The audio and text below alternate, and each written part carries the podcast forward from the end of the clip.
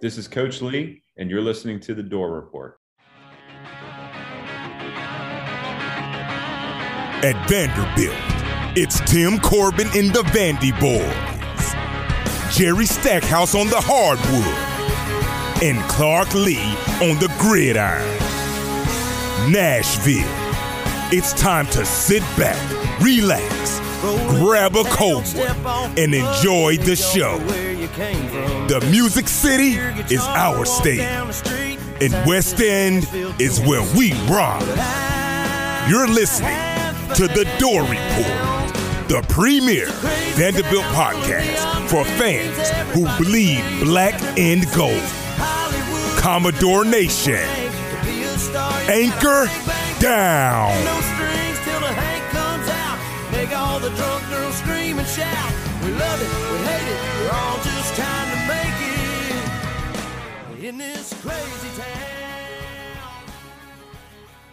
Welcome into the Dore Report. It is episode 223 on a Wednesday night, June the 7th, 2023. We are powered by Alaco Finewood Floors, family owned and operated for more than two decades. Alaco Finewood Floors is Nashville and Middle Tennessee's choice for premium quality hardwood floors. Since 1995, Jimmy Alaco and his army of employees have embodied the approach of taking pride in one's craft and providing superior customer service. If you're interested in contacting them, you can find their headquarters at 2505 Winford Avenue out in Berry Hill. Give them a call at 615 356 0303 or log on to alacofinewoodfloors.com. Boys, the run is over. The, the, the hot stretch of of uh, Vanderbilt doing everything well, getting all the wins where you can take them. They lose in a regional at home for the second straight season. Uh, that is the Vandy boys, and uh, obviously, disappointment, uh, massive disappointment. We're going to get to the regional recap. We'll recap the entire season, talk about the future of Vanderbilt baseball and, and where it's going, where it's headed in this NIL and portal age, especially in the SEC. We'll we'll try to dish out some final grades as well. I don't have mine yet. Uh, I don't know if anybody does, but we'll kind of throughout the pod kind of develop those. We'll release those a little bit later. We'll also get to fan comments and questions. Got a few of those. Obviously, not a whole lot with the vibes being low, but well, it's interesting. We had a great weekend with some of the fans that came by, uh, you know, for the tailgates, and it, it was awesome meeting a lot of people. But the Vandy boys didn't did not pull through, and and it's it's it's just interesting. You you have so many so much expectation for a baseball team, and it's so rare for a, for a Corbin coach team to not pull through, and that that's that's kind of where we're at. You know, it's so rare that it's such a you know, it's bam, it, it just hits you and it, the season's over after a long season. So vibes are definitely low, but man, it, it, the the the Vandy boys on the field were not as successful as our tailgates. I'll say that. yeah, the tailgates I want to get into. The vibes during the TDR tailgates mm. were incredible, astronomical, off the charts vibes at the TDR tailgate. So that's a whole separate category. And we'll get into Candice Storey Lee stopping by and being absolutely incredible. Not just stopping by, but stopping by and talking with us for 30, 45 minutes and just answering questions, chatting it up. But we kept saying we were waiting on the other shoe to drop as Vanderbilt fans. And that's what happened this past weekend. I mean, after Friday against EIU, I think all of us were riding high, mm-hmm. feeling really, really confident going into that Oregon Oregon game. And honestly, the problems of this team just reared their ugly head. The inconsistent batting, leaving men stranded on base. It's it's what we'd kind of seen in stretches throughout the year. You thought during the SEC tournament maybe they'd figured those things out, but they reared their ugly heads. And Trevor, I know you want to get into the tailgate, but first, those tailgate vibes were a little bit dampened by the performance we saw on Saturday and Sunday. Yeah, if if we only talked about the tailgate, then the Dores went undefeated this weekend and we're heading to supers, but unfortunately that is not the case. Um I, I said in the spaces before, it was particularly, I think it was a tyrant space, and somebody asked a question about football or baseball instead of basketball.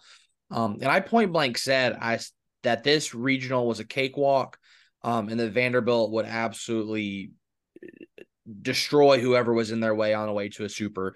Um, And I don't, I mean, that's just like what we've come to expect being Mhm. Vanderbilt baseball fans. I know we talk about waiting for the other shoe to drop, but this one feels particularly tough because whenever you you make that remark, waiting for the shoe to drop, typically in the context of Vanderbilt athletics, It's not the other baseball. shoe dropping, yes, the other shoe Mhm. dropping is basketball, football, or something with the administration. It's almost never baseball. It Mhm. almost hasn't been baseball in 15 years. You know what I mean? So I think the fact that this time the shoe dropping was baseball uh was very tough to swallow.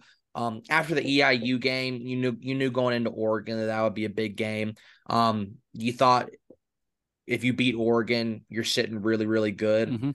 Um and yeah, we'll we'll get into Oregon game and all the games in, in specifically, but you saw a, a great Vanderbilt performance against EIU.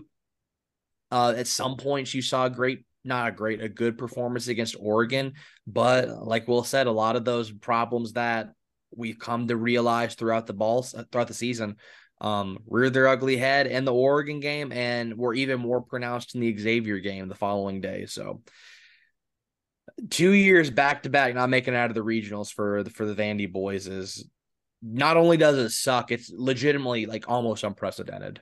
It, it doesn't happen. It it, it rarely has happened. It, ha- it hasn't happened in 14 years, and it was pretty early in, in Tim Corbin's tenure. And you know, we we were sitting in the outfield. I think it was the Oregon game, late in the Oregon game, and yeah, there was definitely some concern about that game, kind of late. You know, can Vanderbilt pull this out? I look at Will and I say, I'm kind of you know sitting back, relaxing. I, I look over at Will and I say, man, it's kind of nice. You know, you you watch a Vanderbilt baseball team, Tim Corbin team.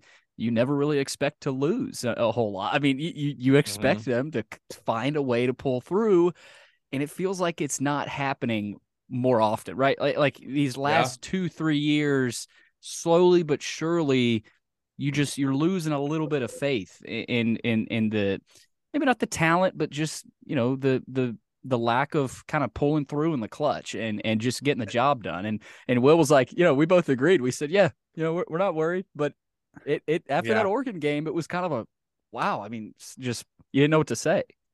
We'll get into the stats. We can get and we'll get into the specifics of this season when we do the recap and give grades. But you hit on it perfectly, Billy.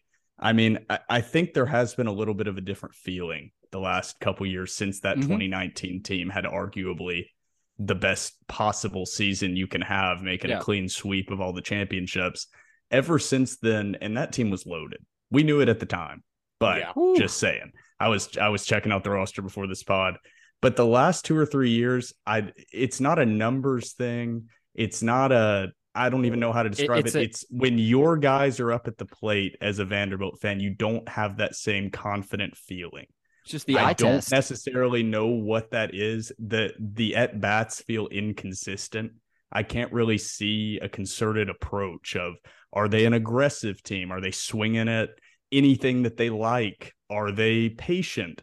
When guys are struggling on the mound, these Vanderbilt batters are swinging at bad pitches in 2 1, 3 1, 3 0, 2 0 counts ahead of the pitcher, and the pitcher is struggling, and these guys are swinging at sliders away. I I, I Mhm. don't Yeah. understand in those last three at bats uh, versus Xavier that Microcosm. ended the season are a microcosm of the problem. Exactly. And so I think that's a kind of I don't want to say poetic because it was an absolutely terrible ending uh, to a season that seemed to be on the right path of success. I mean, it's Yeah. crazy the different way that we are talking about this team now, as Mm-hmm. opposed if you go back and listen to the last podcast. I mean, we were very, very confident going into this regional. So it was definitely a disappointing performance. I wouldn't necessarily say a shocking. I don't think that any of us are sitting here saying, Whoa, these bats Yeah. just went ice cold all of a sudden, because like we said, we'd seen it throughout the year. It's just the problems continue to rear their ugly heads of what is the approach at the plate? There doesn't seem to be any any consistency, and Enrique Bradfield in particular uh, just seemed yeah. out of place. I mean, I, I don't have I don't like calling out specific guys, but I mean he's a for sure pro, expected to be the best player on this team, and he just didn't have it Mhm. uh, for Yeah. whatever reason. Yeah, he he said that after the game. He was like, "I just I didn't have it. I, I wasn't at my best, and you know that's life. That happens. You know. Yeah. And I and I agree specifically about Enrique Bradfield. Like we said, we like we understand that these are kids. Like these are dudes like our age, and like actually, like a lot of them are like quite a bit younger than us. I'm old now. Yeah. Yeah. I yeah. Me and Will talk about it. I like I'm I feel old. I'm 26, and anytime like I talk about that on Twitter, someone like Arik or Nash is like, "Oh my god, you're old." um, but yeah, like you don't want to like like drag him, but like someone specifically like Enrique Bradfield, whenever he is your centerpiece, whenever he is your star catalyst, you you need him to perform. And I don't think that's I don't think that's wrong for Vanderbilt baseball or Tim Corbin or fans to expect that and be upset and disappointed whenever that doesn't happen. That's what you expect out of your leaders. Like mm-hmm. if we threw it to football, if AJ Swan has an awful game, yeah, it sucks. He's a kid, they happen, but like also you're like, hey, you're a leader, you're a centerpiece. You you need to be better in order for this team to win. And I think I think a better comparison might better. even be like Will Shepard. Yeah, AJ Swan is not quite as experienced. He's only going into yeah. his yeah, that's sophomore yeah. season. So if Will Shepard that's went a great out point. there yeah, yeah, yeah. and had three, four drops. drops, Swann's getting like, there though. Yeah, Swann's that's a, that's a yeah. That's a better comparison, yes. Um, but yeah, I see what you're saying because with Bradfield, but Enrique is even more of a leader than I would say. Like Will Shepard yeah. is going to be a captain this year, but like if you had like a quarterback captain of the team, then it's Enrique Bradfield. Mm-hmm. Mm-hmm. Yeah. And and Absolutely. you know you have to. He's such a catalyst, and it, it was all season, guys. When when Enrique isn't getting on base, Vanderbilt is typically not winning, and I've, I've, we've said that all year long. And it happened at the last two games of the season when you couldn't have it, and it happened. So we're gonna get into all of it. Obviously, we're gonna recap the regional, and uh, we'll, we'll, talk about this whole season. We'll, we'll, go through. I don't know about beginning to end, but you know we'll talk about what we're gonna go game by game and recap every game of this Vanderbilt season. Jesus. No, we're we. we Buckle up, boys. We got uh we got another seven hours seven to go. Have fun rendering this, Billy. We're not that unhinged on here, but yeah, well, I want to kind of talk about uh, some of the articles. I thought Joe Rexrode and Gentry Estes had a couple of really good pieces, um, you know, for for uh, for covering Vanderbilt baseball. So we'll get into all that. Before we do, though, don't forget to follow us on Twitter at Dore underscore Report and Instagram Dore dot Report. Like us on Facebook. Subscribe to our YouTube channel. Our podcast is available on iTunes, Spotify, and Google Podcasts. And while you're at it, give our podcast five stars and a review on iTunes. All right, let's recap the 2022 23 Vanderbilt baseball season. When you need mealtime inspiration, it's worth shopping Kroger, where you'll find over 30,000 mouthwatering choices that excite your inner foodie. And no matter what tasty choice you make, you'll enjoy our everyday low prices, plus extra ways to save, like digital coupons worth over $600 each week. You can also save up to $1 off per gallon at the pump with fuel points. More savings and more inspiring flavors make shopping Kroger worth it every time. Kroger, fresh for everyone. Fuel restrictions apply. No matter what style you're going for, you can trust your flooring job to Alaco Fine Wood Floors. Take a walk through the woods in your home every day. Get your flooring job started today by calling 615 356 0303. Alaco Fine Wood Floors. Craftsmanship you can stand on. All right, guys, we'll start before we kind of dive into the, the season as a whole this weekend obviously, Will, you mentioned it. Friday started off well. You, you beat Eastern Illinois handily 12 to 2. And then comes Saturday, right? Saturday, vibes are high. You know, they're coming off a big win. You got the tailgate roll, and Candice Lee shows up. I think CJ Taylor showed up. Vibes could not have been better. I mean, the vibes were immaculate. But Vanderbilt loses to Oregon eight to seven. And runners in scoring position, it, it, it was awful. Uh, I think in in both losses to Oregon and Xavier, they combined to hit two for 15 with runners in scoring position. Uh, they failed at the plate in countless opportunities against Oregon, and they should have won that game, guys. I mean, th- there's no excuses for losing to that Oregon team. They should have won that game, right? I was talking to um, Andrew Allegretta, the play-by-play guy at Vanderbilt, and you know, it was kind of after that. I was like, whoa, a, a little bit of a, a shock factor there and you got to come around and turn turn around on uh, on Sunday and try to play a Xavier team that's good. I mean, that, I know they're the three seed of the regional. That Xavier team's tough, um, and they lose to Xavier two to one, four hour lightning delay, which was miserable. I don't know if I've ever gone through anything like that as as a Vanderbilt baseball fan.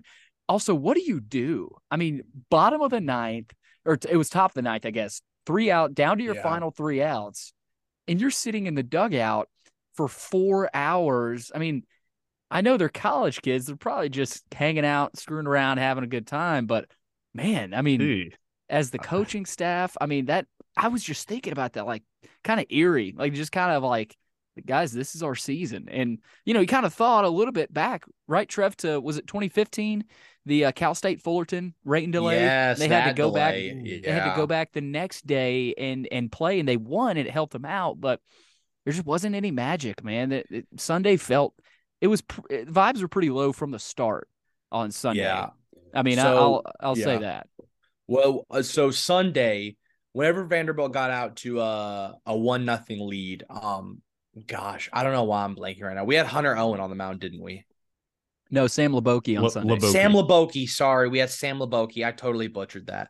Um, he was absolutely gas for I think he was great. five or six innings he pitched. Five and and I third, leaned yeah. over and I lit I leaned over and I told Braden, I was like, this feels like a game. This it was still one nothing at the moment. I was I leaned over. Mhm. This feels like a game that if Vanderbilt just gets two runs, they can win because Mhm. he was so efficient.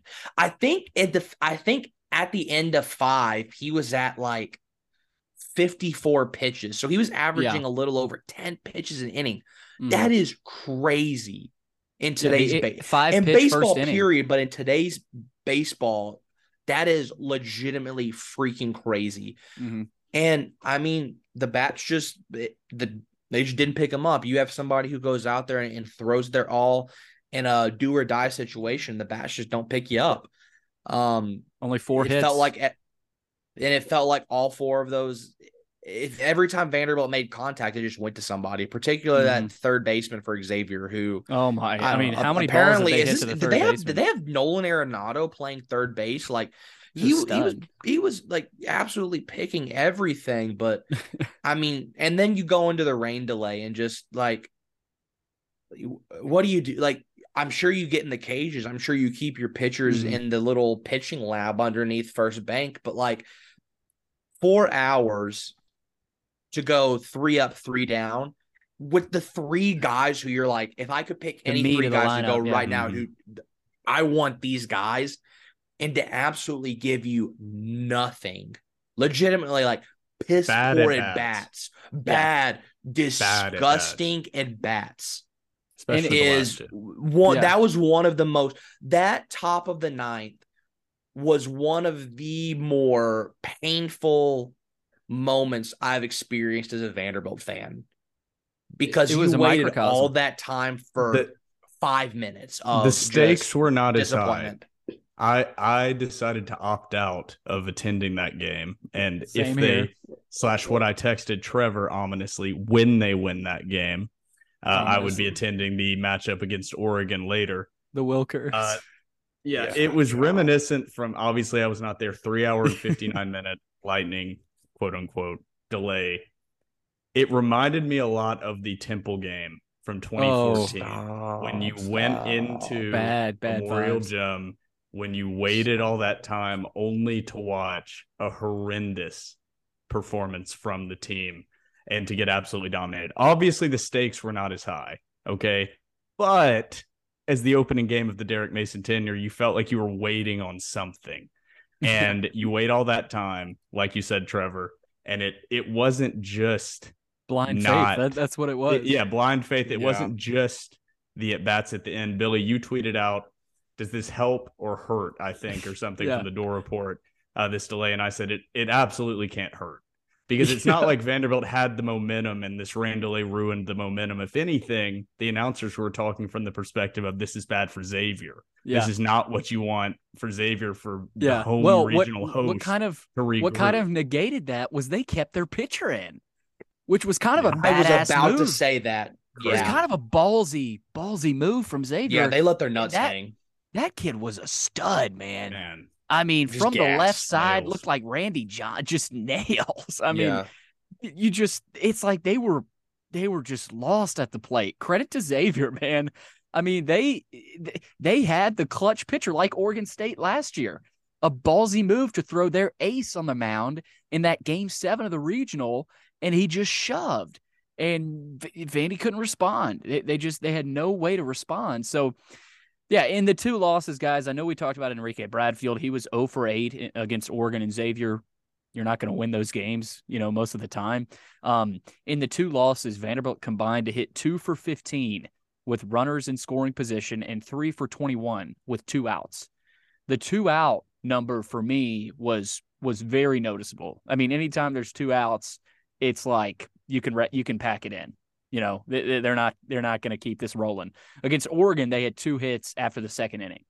Like that that was a bit because I mean, think about oh. it, guys. We were we were back there just kind of sitting there like we're not Vandy's not doing anything offense. Like two hits after the second inning and and you know virtually nothing. Um, but let me go back, guys, to the Xavier game real quick. The seventh inning, and and I think a lot of Vandy people will remember this seventh inning in a bad way. You had a tailor-made double play ball that for at first first off that was booted by R.J. Austin. It was a hard hit ball, hard hit ball, but you're out of the inning like that if if you field that cleanly. Still tied at one. Um, or no, it was it was one nothing. They got a run off of that. I'm mm-hmm. pretty sure. So they tie it up in the seventh after that play, and then the phantom hit by pitch. And I tweeted this. I I could not believe my eyes. I, I couldn't believe what I was seeing. I never like blaming coaches, guys. I mean, we, I don't think we ever.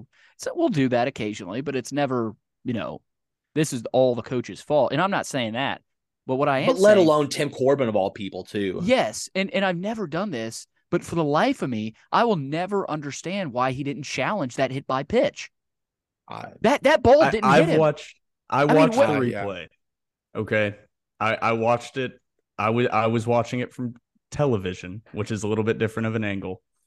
There, and this might be controversial. I don't know. It probably is. There is no effing way they were overturning that call. Zero percent. It but hit he, the hand pad when you there was one if, specific angle it will not be inconclusive and i'm i agree that tim corbin should have challenged it okay at that point with the stakes where they were in that game, game. when the hell else are you going to use it? Uh, so uh, even if there's a 0.1% chance you have to go out there and argue that call. So from that side it's like i'm playing both sides here.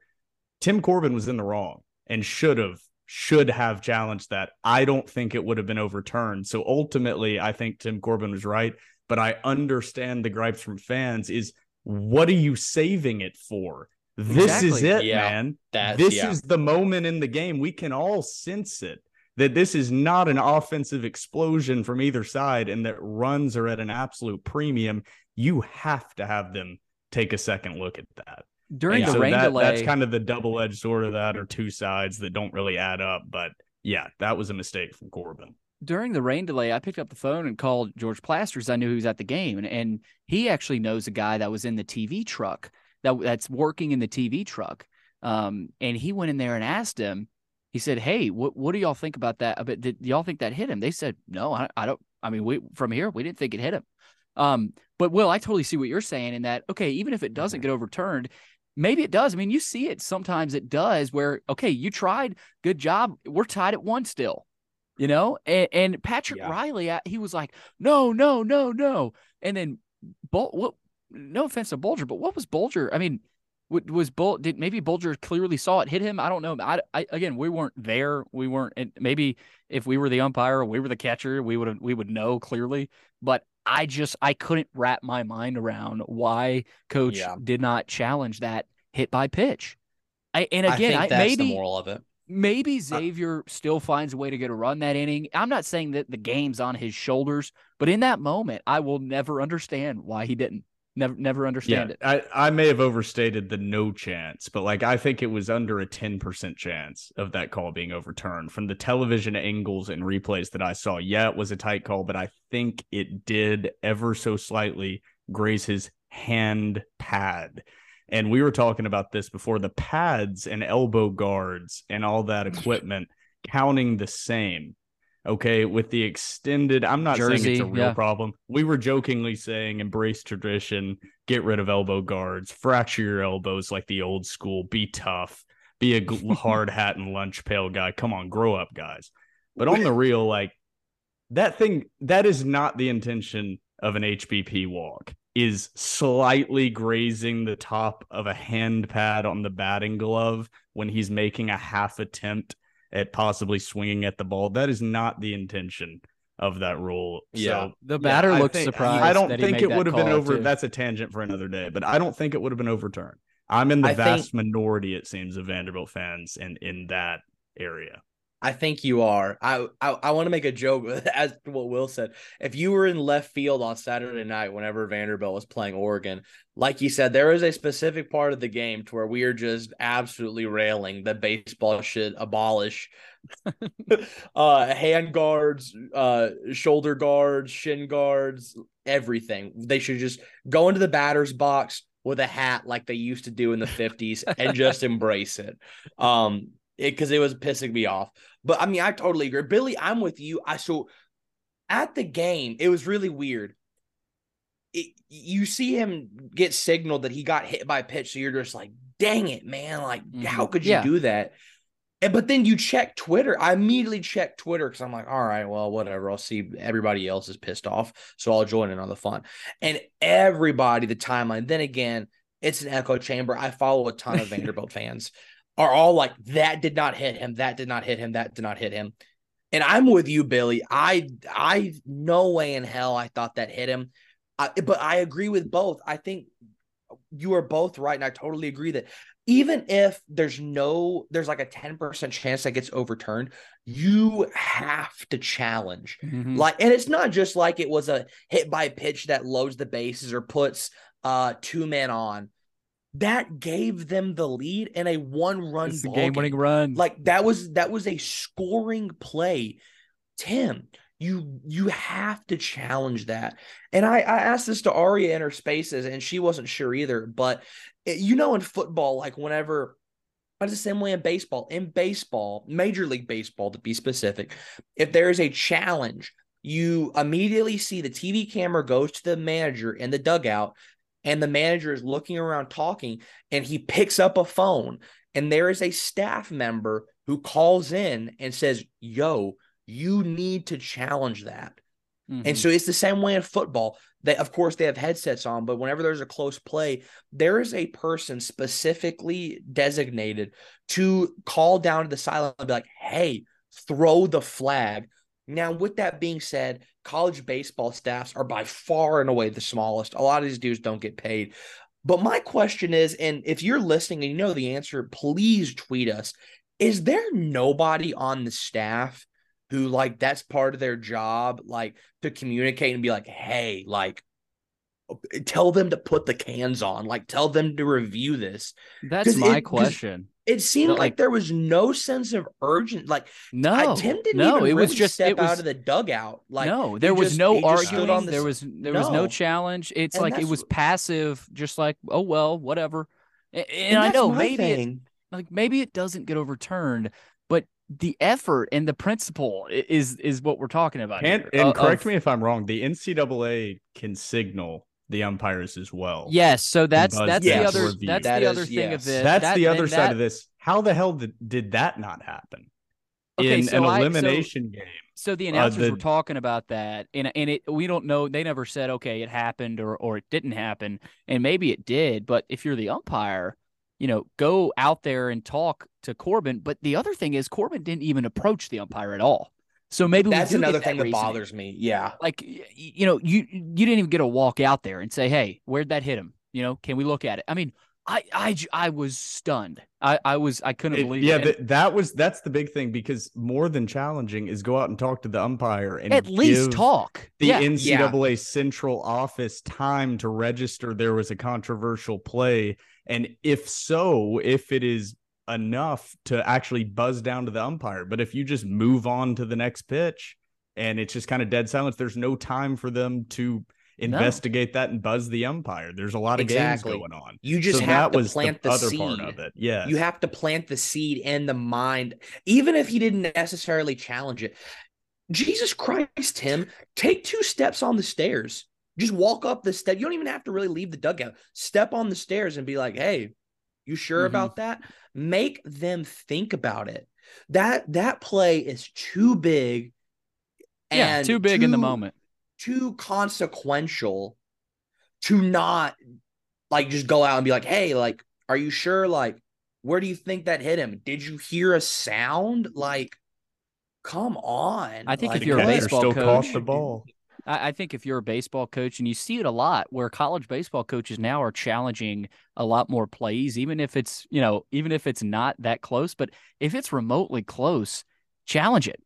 I mean, what's it going to hurt? It, it's not going to hurt you. I saw a lot of challenges that were overturned this weekend, you know, and coaches go out there. I was watching the Penn, um, You don't lose a Penn Southern timeout. Miss game. Yeah, their coach was This really isn't football. You don't lose a time. There's no punishment if it Yeah. is if it's wrong. Exactly. the Penn coach I thought was really good about challenging and talking to the umpire and just you know getting an explanation. We never even got an explanation. We don't. I mean, th- th- that's the sad part of this, and it kind of goes along the theme Mm. of the weekend, right? Oh well, you know it it happened. Whatever, you know that sort of passive attitude. This Um, weekend was it- being lackadaisical killed Vanderbilt baseball this weekend. Yeah, I the totally Oregon. agree. I think that, like you said, that specific hit by not even the hit by a pitch, but just the lack of reaction from Tim Corbin, from the umpires, that like lackadaisical attitude, like you said earlier, to use the word microcosm, was a microcosm of what this weekend was. Of course, outside of Friday, because we haven't even mm-hmm. talked about Saturday yet.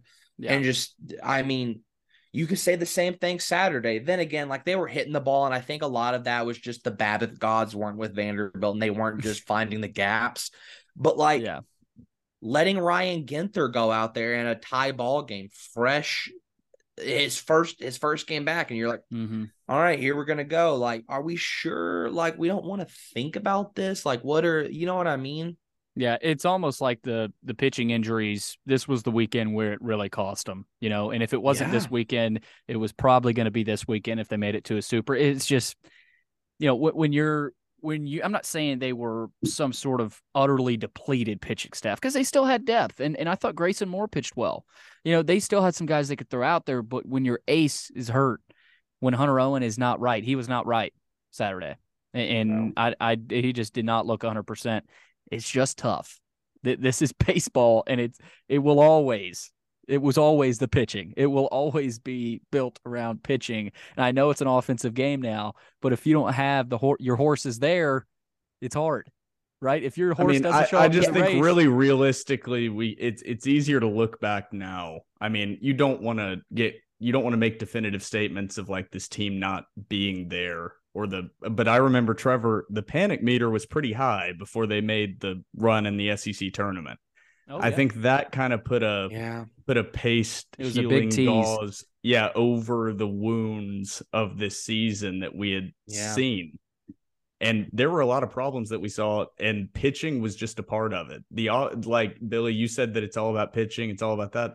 That wasn't the problem in the Xavier game, and No, that wasn't no. the problem in the game that got them eliminated. And you know, it's baseball. Some days the bats just aren't making contact, and it is what it is. The baseball gods are not smiling down upon you, but that seemed to happen a lot this year.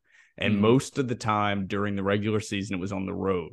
So we were very confident that this team could consistently produce runs at home. And for whatever reason, against Xavier on Sunday, it just, you never felt the urgency of guys, this is it.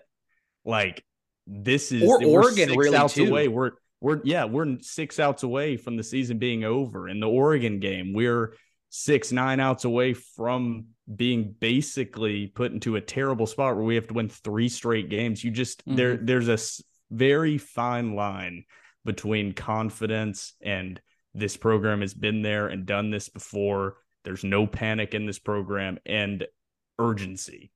And urgency is not panic and you just never felt that intensity and that's easy to say now that the season's over if they would have come back and and hit a walk-off home run in the Oregon game, we might be talking about the confidence as a positive factor, but it didn't happen this year. The clutch plays didn't happen. You fell a step, you fell a run short twice. So it's been three years in a row that we've seen this, Mhm. and it's time to adapt. it is. Yeah, I think I I think this weekend the the thing that that upset me the most was definitely the bats because like the pitching against Oregon wasn't great, but really whenever Grayson uh I always get them mixed up. Grayson Moore, Grayson Carter, whichever Grayson came in that Saturday game, legitimately Moore. saved Grayson Moore. Whenever Grayson Moore came in, you kind of after that game were looking towards the Sunday game and you were like, hey, Grayson put us in a really, really good position. Even though we're going to have to possibly play a doubleheader and win three straight, he came out that Saturday night and put Vanderbilt in a really, really awesome position to where they still had Leboki, they still had Maldo. So really, and if it wasn't for that Davis Diaz, or it wasn't Davis Diaz, Davis Diaz was um Eastern Illinois, the RJ Schreck home run Mm-hmm. against Oregon. Vanderbilt has it was RJ Schreck against Oregon. It was Yes. Maldonado, wasn't it? No, so RJ hit one earlier, and then Maldo hit Yes. one late. Maldo hit the one yes, in the Maldo hit the three run to make it eight seven. Maldo hit the two run homer late Two run. to make it eight seven. Yeah, Yes. But like in those moments, you're like, and into like you're like, okay, eight seven, like the bats clearly showed up, and you're like, maybe I'm just being nitpicky, yeah. But also that game before, Oregon used six pitchers. Yeah. It's not like they're going into the Vanderbilt game with like a bunch of fresh arms. Like they really use some guys and sort of set you up to be in a really good position to really go deep into their pin. And you Yeah. just couldn't freaking do it. And you also Yeah. say eight seven. It, it sounds like ah the offense. You know they did their part, but they had nine men left on base.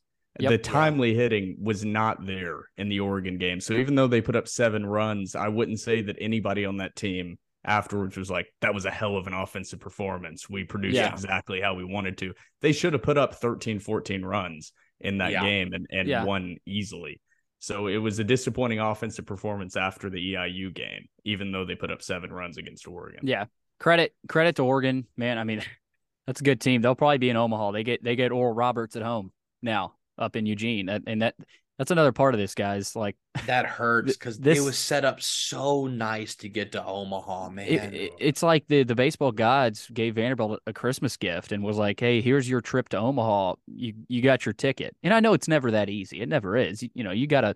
It's always hard to get to Omaha, but they were on the man, more manageable side of the bracket, and this was a great great opportunity for Vanderbilt. Um, and I think that plays into this, guys. I think a little bit of it is okay. You know, we like our draw. We're at home. You know, we we've got a good Pac-12 team coming in let's just get by this regional, you know, and then we've got a home super.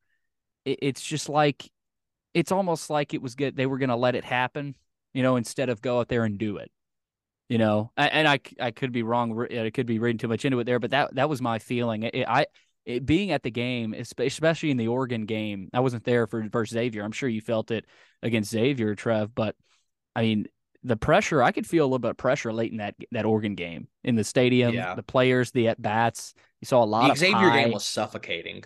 yeah, you, you saw a lot of just kind of lazy fly ball outs where Yeah. you know they would get it to the track, but you could tell you know they were they were going for it all on a bunch of those swings. You know, I, I, I mean, I think that was that's a great point. Like I think all weekend Vanderbilt. I and I don't want to I don't want to single anybody out, but RJ Austin, dear God, am I the only one that feels like at every plate appearance, like he was taking these absolutely mammoth hacks. Like mhm. he was like, I I got so frustrated. I think it was during the Oregon game, one plate appearance. He was just swinging at stuff in the dirt, just golf swings, trying to lift stuff, and I'm just like, "Dude, RJ, just freaking get on. Like he's not throwing you a strike, my guy. Like, Yeah. don't take that bat off your shoulder until you get something that you like. Like Vanderbilt was never really in like a super like tough pressure point to where like hey, like we need this one swing right now. We need this one swing right now. Like, granted, at you that he could have tied the game, but like, dear God, my guy, just get on base. Just Yeah, focus and- on getting on base. and that goes with the approach. I was Yeah. watching. I I love this Penn team. I know I keep bringing up Penn, but I was watching them in their regional. A lot of their regional, their at bats were so fundamentally sound. They would hit opposite field. They had two strike approaches. They were gritty. They were just anyway. Let's get on base, and that's what the postseason's about. Get on base, move Mhm. runners, hit the ball the other way, be gritty. Two strike approaches. I just didn't see a whole lot of that from Vandy. I saw a lot of we're we're we're we're stronger than you. We're gonna hit the ball out of our ballpark and we're gonna overpower you. And I just didn't see that aggressive, gritty attitude of let's hit it the other way. You know, let's get let if they're shifting us, let's let's hit it down that third baseline. Like let's let's get on anyway, anyhow. And late in that Oregon game, I just felt like, and we saw we all saw it they're swinging for the fences, guys. And again, that a lot of players do that. Like, God forbid, you gotta you gotta get a run, but it's almost like they were forgetting about, hey, let's get a couple runners on, maybe hit a, a pitch oppo, move a runner, steal a base. It's like, I don't know. It's like they lost their identity against Oregon, and Oregon was like oh, Oregon ahead, was Billy. the better offensive team. I, I mean, just like Oregon batting yeah, average wise, I mean, yeah. they raked. So I think that got into Vanderbilt's head a little bit. Like, uh oh, they they can really hit the ball now. Like like this this Oregon team is legit, and I think it got into Vandy's head a little bit. So, um, but yeah, guys, the approach. I, I like what you said, Will, about the approach, and you just I didn't see a whole lot of two strike approach. Um, and anybody that isn't aware of that, it's where you typically choke up, you scoot up in the box, you get closer to home plate, and you kind of if it's inside, you let it hit you, you you foul it off, you battle. I just I didn't see a ton of competitive at bats against Oregon and Xavier. I I think what you're hitting on, I don't necessarily like love small ball in college baseball specifically because I think pitchers make a lot of mistakes. It's tough to live but on. Yeah. If but if you were a team like Vanderbilt they looked like they were a home run power based yeah, and they're not the way they were at at the plate. And maybe they mm-hmm. were the more powerful team compared to Oregon, Xavier, and EIU. But that's not the Vanderbilt team we saw this year. 76 mm-hmm. home runs as a team, one guy and RJ Schreck in double digit home runs. I think they were what 13th out of 14 mm-hmm. in the SEC. The mm-hmm. power was never there this season. And that's so important in modern college baseball. And it never felt like this team accepted that identity uh, once they got into SEC play, even though they did very well. I mean, they were number four in a very talented Southeastern Conference. That's why this season is so tough to evaluate right now because everything leading up to this regional would make you think that they rolled through their host regional and will now be playing in a super regional, but it didn't happen. So, what went wrong during the regular season with this team? What was the problem? Why did this happen? I mean, I think it jumps out at you immediately looking at the team stats. I, I don't think it was necessarily pitching. I don't think it was necessarily the overall batting average. This team didn't have pop. This team didn't have the power yeah. in modern college baseball, and they had warning track power. And that's what happened a lot late in that Oregon game is you had a lot of guys hit balls to the warning track. And that's how that Oregon game ended, losing by one, a lot of warning track power in the lineup. And Gentry yeah, I, Gentry I, Estes, real quick, Gentry Estes said yeah, this in, in, in a really good piece. He said this Vandy team punched above their weight all year. And that hit me. I said, I completely agree. They punched above their weight. They won 19 SEC games. like the, you look mm-hmm. at this offense, you're like, I mean, you know, you watch this offense for a couple of games. I mean, maybe 14, 15 SEC wins. You know, they, they had solid pitching. They just they punched above their weight, guys. And I know that's that's kind of no Vandy fan wants to hear that right now, but you know, mm-hmm. that's kind of a microcosm of okay, they they they hit, you know, I don't know if they peaked too soon, but after that SEC tournament, it was like, man, can they do it again? Like like, you know, uh, you get to post it another tournament, you know, and I could say they're tired, but I don't know. It, it's tough. Trev, yeah. any other? Uh, I know we got a lot more to get to with, with a little bit of the season. I want to get touch on a little, little bit of these article pieces, yeah. but any other in, final thoughts? In closing, I just, I Billy, I totally agree with what you said about Vanderbilt's offensive approach. Um, I, nobody through this lineup except for RJ Schreck has legitimate uh major league I don't even know if RJ Schreck really has major league baseball power. Um I, I, actually probably don't think he does now that I think about it. But the only one that had power in this lineup really was Schreck. Like you didn't have um these guys that would just hit, but you didn't have a JJ Bleday in your lineup really. Or an Austin and I think Martin. or an Austin Martin. I think the way that Vanderbilt won a lot of their games this year, like you said, I totally agree. I think they punched above their weight class, but I think they won these ball games by being in a lot of a lot of instances like that traditional, really gritty small ball Tim Corbin team. Doing the little I'm things. with Will. I'm not big on bunting, particularly when it comes to Major League Baseball, because statistically speaking, a bunt is a guaranteed out. That's why Major League Baseball teams don't do it. Now, in college baseball, where you have guys who aren't as defensively sound as guys are in the major league, you can record some quality, you can get hits mm-hmm. off bunts in base in college baseball, especially when the shift is not banned. So, in order to win, whenever you don't have guys who have legitimate power, I mean, you have RJ Schreck, Maldo, a lot of times have power. RJ Austin flashed a little bit, but just get on base, take walks, don't swing at the first pitch you see. Like, make the pitcher work, make him throw you strikes, get on base and be a base stealing merchant, create havoc on the base paths not everything has to be and i'm a guy who who loves analytics. Major league baseball analytics say yeah get that launch angle up and absolutely swing for the fences. Who cares about strikeouts? Because home runs win ball games that's not how it is in college baseball. And mm-hmm. so i think you have to play that sort of old school kind of grinded out baseball game to where you're like okay we're gonna bunt we're gonna steal we're gonna single we're gonna go oppa we're gonna make you make errors because we're so crazy on the bases. Saturday on the uh, on the field was tough, but off the field was was awesome. The, the tailgate before was phenomenal. Friday the tailgate was great. Uh, we had a lot of people show up. I mean, some students came out, some fans that we had never met came out. We got to you know put a face to a name even if we don't remember their name you know after 10 15 minutes but no it was great it was great had music had nice had some good food and um, it was fun, guys. It was great to meet people that we hadn't met, eh, but they'd been listening for a year, you know, even going back maybe two years, you know, um, that have kind of been with us um, and have interacted with us on Twitter. Um, and Candice Lee, I mean, for her to show up, I tweet, I made sure I tweeted this in the wording that I that that would be good enough for her. It was, uh, your AD would never, your your AD would never show up to a tailgate and stay there for what was it 20 minutes? Something like I don't know how long more? Maybe yeah, 45. More.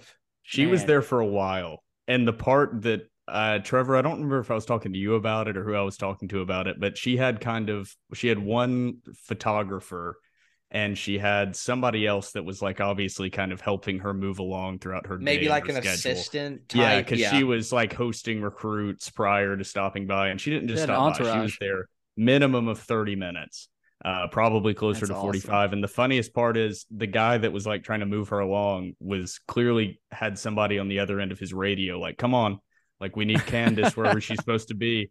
And he was like kind of signaling, and she was like, wait, I'm talking over here. And she was just kind of bullshitting with us, talking about like the new stadium Chopping upgrades. And we were like, they're going to be awesome. And she was like, yeah, they are and we were like, we need to get AC in Memorial, and she was like, I know, but it's but it's way more complicated than you think. And then it was the awesome. next day on Sunday, that problem really represented itself right in her face. So AC and Memorial, Candice, like we mentioned, but no, she you can feel with how she talks about Vanderbilt, it's different.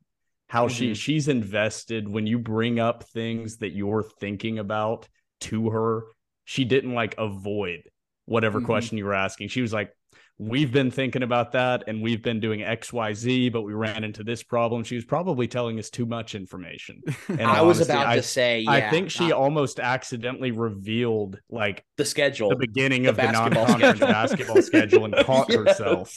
Like right TDR before she did it, she asked us, like, it was has awesome. this been released yet? And we were like, uh, no, I, I go say or whatever. Was, was. She was talking about it, and I go, wait, has this been released yet? And she's like, oh.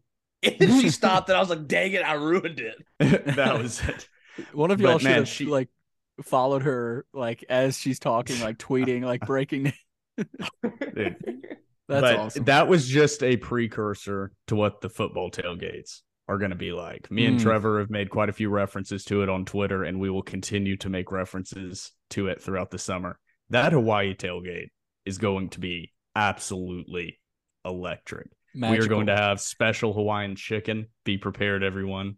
Come one, oh, come wow. all. Uh, if these, if this was the crowd that we had get together for a Vanderbilt baseball regional on Friday afternoon and on Saturday in the heat, football tailgates are going to be an absolute movie, and I cannot wait for the fall. Counting down the days, it's Chris Boyd days away right Boys, now. we're, we're 80 days away.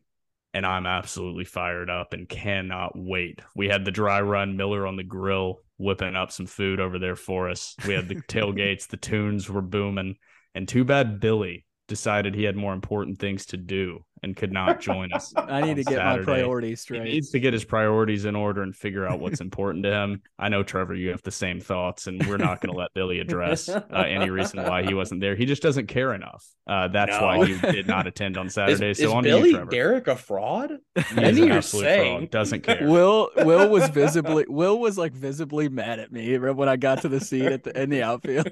he was like staring at me for like ten seconds. I, I felt bad. I, I I was driving from Murfreesboro. I watched Tennessee beat or take the lead over Clemson, so the vibes weren't great driving over there. But I got to, I got to the tailgate spot. Nobody was there, and I was like, man, they had a good time. They they had a good time.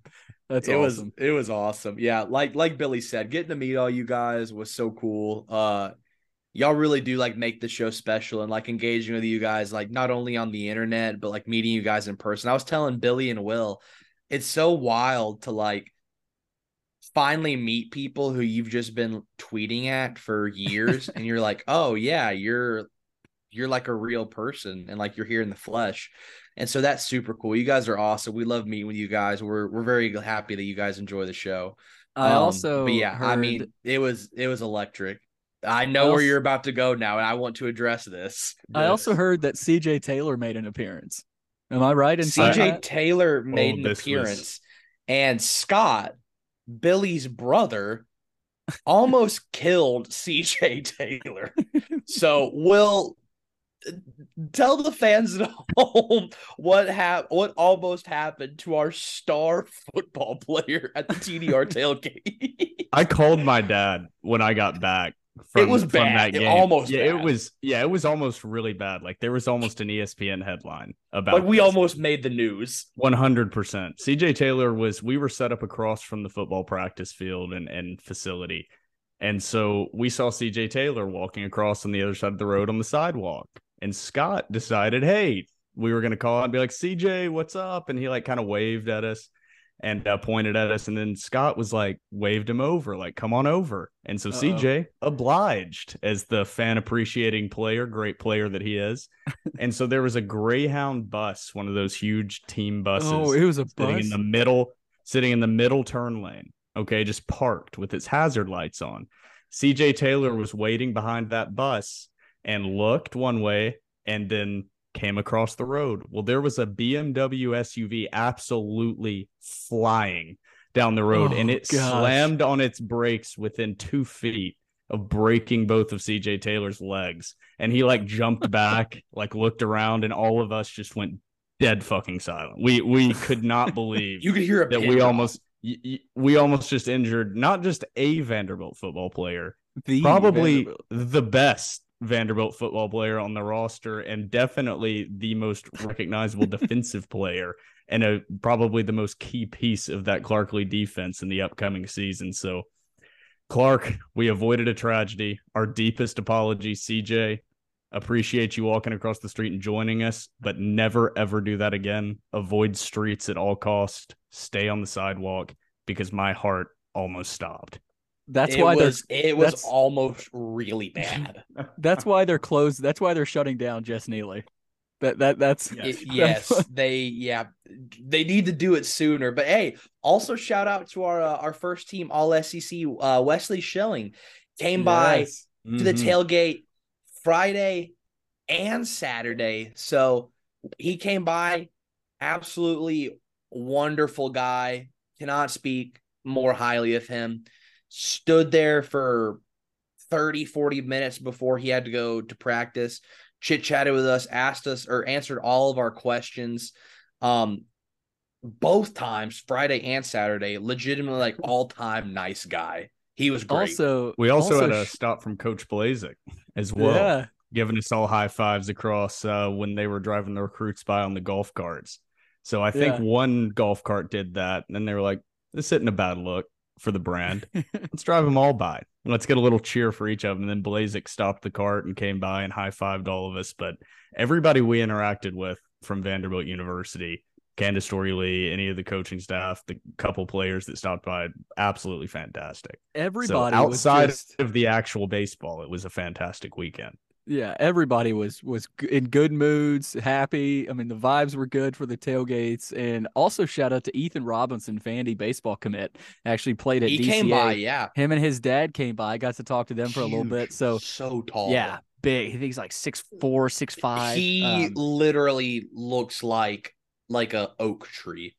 yeah, like he came to the tailgate and, and I'm like, oh my god. I'm like, he is huge. Yeah, a lot of people uh, that came by that that we had never met before, but were fans of the pod. So it was it was good to to meet everybody and and uh, chop it up a little bit. But on the field, as as we mentioned, it wasn't great over the weekend. Obviously, back to back seasons ending in a regional loss for the first time since 2009. Let's talk about where this this program is at. I think we've you know we we've sort of hashed out a lot of the season. I do want to get to this Tim Corbin post game quote he said, you know, our health was challenged all year. We know that, right? We we all know that. We're aware of that. But I'm not going to sit here and talk about that. We did the best we possibly could. It was a good year, but you get to this point right here, you're hosting a regional at home. The kids and all of us, you know, our intentions are to move to a super regional. So I, I liked how he mentioned their health was challenged all year because it was. I mean, I think any other program that loses their ace and their second best pitcher for a majority of the season probably folds up the tent and you know may not even host a regional you know who knows like i mean they i do believe that quote they did the best they could now obviously you want to get out of a regional and that's it's it's you can obviously argue that but that's the fact of the matter right the horses weren't in the Mhm. barn when you needed them um but also Joe Rexrode, I thought had a really good article after the game. Um, you know, and he had written an article about uh, some of Maggie Corbin's comments uh, about you know kind of where the program's at and, and a serious conversation her her and Tim had after last season. And here's what Joe said in his article. He said it's worth wondering at the end of every season now how seriously Tim he'll consider retiring. He and his wife Maggie had real talks about it last season. He did not sound like a coach pre- preparing to move on to something else after Sunday's loss. He did sound emotionally spent when asked about the future of the program. And I, I feel that wholeheartedly. Right. And I, I watched the the post game interview. He had a lot of questions, not about the the loss to Xavier, but about the future of the program and where they're going. And that wears on you. Like that that uh, like as a head coach, that that can wear on you. It will wear on you. Um, but guys, knowing Tim Corbin, I I don't think he would go out on a regional loss at home. Like I, Mhm. I just I, I I I can't wrap my head around that. Obviously, I'm not saying he's retiring anytime soon, but I think after the way this season ended, back to back regional losses for the first time since the early years, it's starting to pop into your head a little bit. Now, I don't think it's it's sound the sirens, you know, Tim Corbin is thinking about moving on, but you never know, right? I think the bottom line here is Vandy has to bring in better, more explosive hitters, offensive talent, as you mentioned, Trev. There's just there hasn't been enough of that all season. There hasn't been enough of that the past two or three years. And no, Vanderbilt baseball is not dying. Right? The, the, it, Corbin, he, I, don't, I don't think he's retiring anytime soon. Their talent level has dipped a little bit, but they're still an elite baseball program. Right? Carter Mhm. Holton and Devin Futrell are both back next season. The key will be staying healthy. So, what do you guys think? I know y'all pro I don't know if y'all were able to read Joe Rexrode's article uh, in the interview with Maggie and then the post game, but Gentry Estes also said in his article Vanderbilt is no longer that program capable of overwhelming the opponent with waves of elite big time type talent, big league talent. So, again, you look at those, where is Vanderbilt baseball right now? And and what does the future look like? Because everybody's asking that question. Everybody's wondering where they're at um, after a season like this. Yeah. I think Vanderbilt is still an elite baseball program. Are they the program they were during the 2010s? I don't know. I mean, they only you say they only won two national titles in the span of 10 years, but that's very impressive. And we're barely into the 2020s. I have a question for you two. And Billy, I want to we talked about this before we started. Billy, I want to hear what you have to say about this. Because as we know, Tim Corbin has been, I don't want to say anti-collective and anti-portal, but I, you might be able to remember the specific quote more better than I can. He specifically said something along the lines of like he really doesn't care for collectives. Like Vanderbilt mm-hmm. will not pay players like that. That's yeah. just not how Vanderbilt baseball rolls. I am of the opinion and I get I get what he's saying. Vanderbilt baseball is a brand that is head and shoulders above just about every other college baseball program. Kids want to play for Vanderbilt regardless. With that being said, I think we are in we are at a point in college baseball to where it is adapt or die and I think Tim Corbin is going to have to start utilizing NIL collective money. Now, with that being said, does collective money really matter to a kid like McElvain who is coming in, who's going to be a MLB pick? Probably not. But does it matter to a kid in the transfer portal who could maybe be a good bat for you whenever you mm-hmm. need some power hitters? Could it be a guy? Could it matter to a guy who is an, an elite, maybe center field glove, especially when you have question marks going in the next season's outfield. Possibly. So I think it's adapt or die. I get what Tim's saying. I get he's as old school as it comes, but you're gonna have to start dipping into the portal more than just RJ Schreck and uh, Javier Vaz. You're gonna have to start dipping into the NIL collective more. I want to hear what you think about that. I I agree because you know you, you look at that look at the basketball program like look at what they just did for Tyrin Lawrence and, and look how the collective just stepped up for him. Vanderbilt has that capability. Vanderbilt mm-hmm. can do that. Right now with baseball, how different is it? I I again, I don't I don't maybe it's a little bit different, but at the same time, I think if it's a, if if you have a transfer portal player that is looking at a Vanderbilt, uh, you know, maybe a Virginia, maybe a couple other SEC schools, and they're they're looking for some money. They're they're looking they're looking to maybe make some money.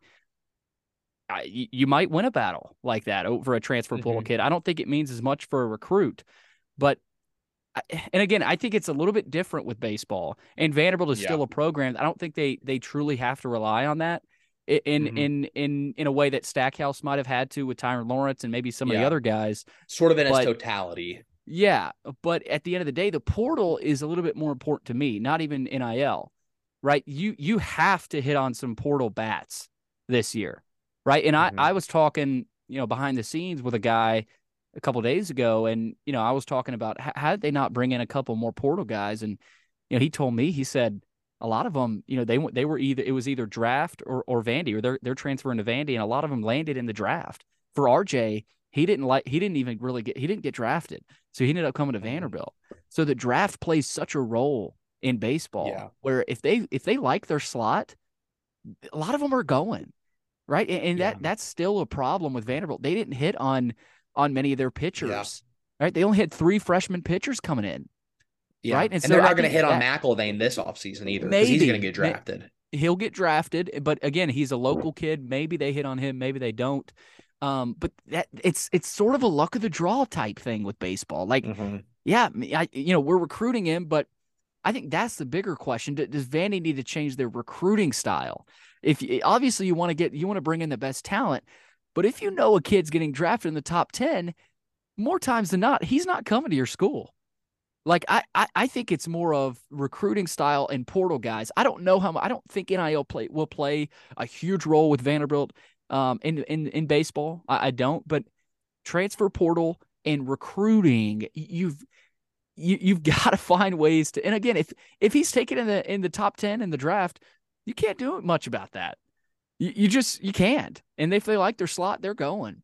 So that that's kind of where I'm at. It's it's a little luck of the draw but maybe shift your recruiting. Uh, but it's such it's a tough it's a tough deal with, with the draft. I've got a follow up to that specifically, and I don't want to get too off topic, but I think you hit on something, particularly with Vanderbilt is going to lose to the draft most times. It just is what it is. With that being said, and I I don't I don't want to hate. I don't want to I don't want this to come off like I don't want Vanderbilt to go after like the top like the cream of the crop talent. But why go after a, a Max Clark when you know he's going to be the he's projected to be the number one overall draft pick? Mm-hmm. Why offer a scholarship to Drew Jones? Like, why offer a scholarship to Lawler two drafts ago? Like, I, like Jordan Lawler. I just if you know, and with the whole Jordan Lawler thing, like I, his agent put out smoke that like if he doesn't go top seven, he would go to school, but that's just that's just playing the draft why put so much effort into these kids when you know you have like such a small pool of chance of getting them? And I don't want to downgrade Vanderbilt baseball right now, but the appeal of Vanderbilt baseball is not as strong as it was 10, 15 years ago when mm-hmm. Tim Corbin was early, you know, still early in the build. You know, okay, they may have a, a national title under their belt, but, you know, they're still elite, you know, back 10, 15 years ago. not saying they're not elite now, but I just don't think the appeal is as as strong.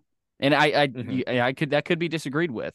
Um, and that that's another. I don't think there. it's anything. I like a lot of this is being hit on by opposing fans, and I mean this in a non-negative way because I think Tim Corbin and Vanderbilt played a very large part in this, and their dominance in the 2010s woke up the rest of the SEC and a lot of teams across the country, but the popularity of college baseball has definitely seen an uptick. Mm-hmm. And in the last 15, 20 years. And especially, I think Vanderbilt had a lot to do with that. And schools putting resources into baseball has become mm-hmm. a lot more common. Vanderbilt got on the map because they had the whatever they call it, the pitching room, where they used mm-hmm. analytics of arm speed and, and speed off the bat. That's commonplace yep. now across the country. Teams yep. copied and programs copied what Vanderbilt was doing. And now there's Vanderbilt still one of the top dogs. I mean, baseball is so different, you guys said, because they get to choose between attending school and they get to see where they landed in the MLB draft. And nine times out of 10, the program, if a guy is drafted in the first round or anywhere in the top, is going to lose out to the guaranteed money that those MLB teams can provide and no NIL collective in baseball is even mm-hmm. going to approach uh, what what is being offered by the MLB. I just don't see. I, I know there's like ten different topics that y'all hit on. I don't see NIL playing any factor or any role in baseball. I, I don't even think that that's remotely a thing. Um, I would be very surprised if guys are receiving large amounts of NIL money at any program in any part of the country for baseball. There's no marketable marketable value in college baseball players. It's so different. But the transfer portal, man. That's yeah. Tim Corbin has mm-hmm. to adopt the transfer portal and bring in multiple guys because the equity of talent across the country is getting closer and closer. And I think that in baseball, that's prevalent, especially because the margin between a one seed and a four seed in the regional is already small. so small. It's already so small in baseball. And now you're seeing these guys transfer around and kind of even out because there's only nine spots in that lineup. And guys are not going to want to sit uh, behind for a couple years at these mediocre programs. So it, it's it's a combination of things. Schools are putting resources into their programs, so there's more to compete against. And you can no longer waste time and resources with your limited staff recruiting guys like Drew Jones. I mean, mm-hmm. that that guy was never coming.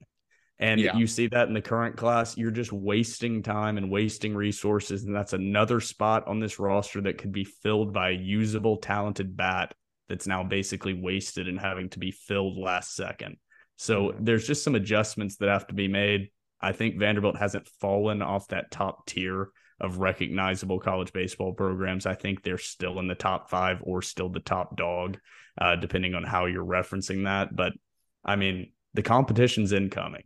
I mean, you, yeah. you don't stay at the top of the mountain for long in college athletics because schools are coming with resources and a new commitment to college baseball. And I think that's what has kind of shaken uh, Vanderbilt is the king of college baseball. Yeah, we, we we started talking about this Will a little bit last year after the Oregon State regional loss up in um, Corvallis, but I didn't really commit to it. But I, they're at a crossroads now. Like like th- this program is at a real crossroads of okay, I absolutely agree. How do we want to go about our business now? Mm-hmm. Right? Are are we going to be? Are are we going to stay true to our values? You know, since we since Corbin got there, and just keep on keeping on, keep plowing. You know, maybe some people call it be stay stubborn. Or are we gonna are we gonna adapt like like a Nick Saban did, and and stayed strong and, and something and nobody said. play- Does Tim Corbin seem like the kind of guy that's going to retire at sixty one? no like, and, I- and like that's what I'm getting at. Is he's not he's not seventy eight years old. Like you, I know it's back stubborn to- old man, quote unquote, but like he's not eighty. Go like, back to he- his he's go back to his go back to his viral quote where th- I think it was right after COVID. He goes, This shit means too much to me. Yeah. I, what did he say? He's like, "This is this is what I do. This shit means a lot to me." Like he's not retiring anytime. I mean, come on. Now maybe in the next six, seven, eight years, but not the next two or three. I mean, come on. Like let, let let's be real. He's invested too much. Too many players have invested too much into this program. They hell, they just released renderings of the new Hawkins Field. I mean, you, you don't think he wants to stay for that? I mean, come like let's get real about that. I like that point, Will. But again, I, I think they're at a crossroads in that, you know, are we really going to give our all to try to hit on some of these portal guys, or are we going to trust our development and just ride it out? Because injuries played a part. I mean, let's face it. If if Holton and Owen are healthy all year, this is a super regional slash Omaha team. I I I truly believe that.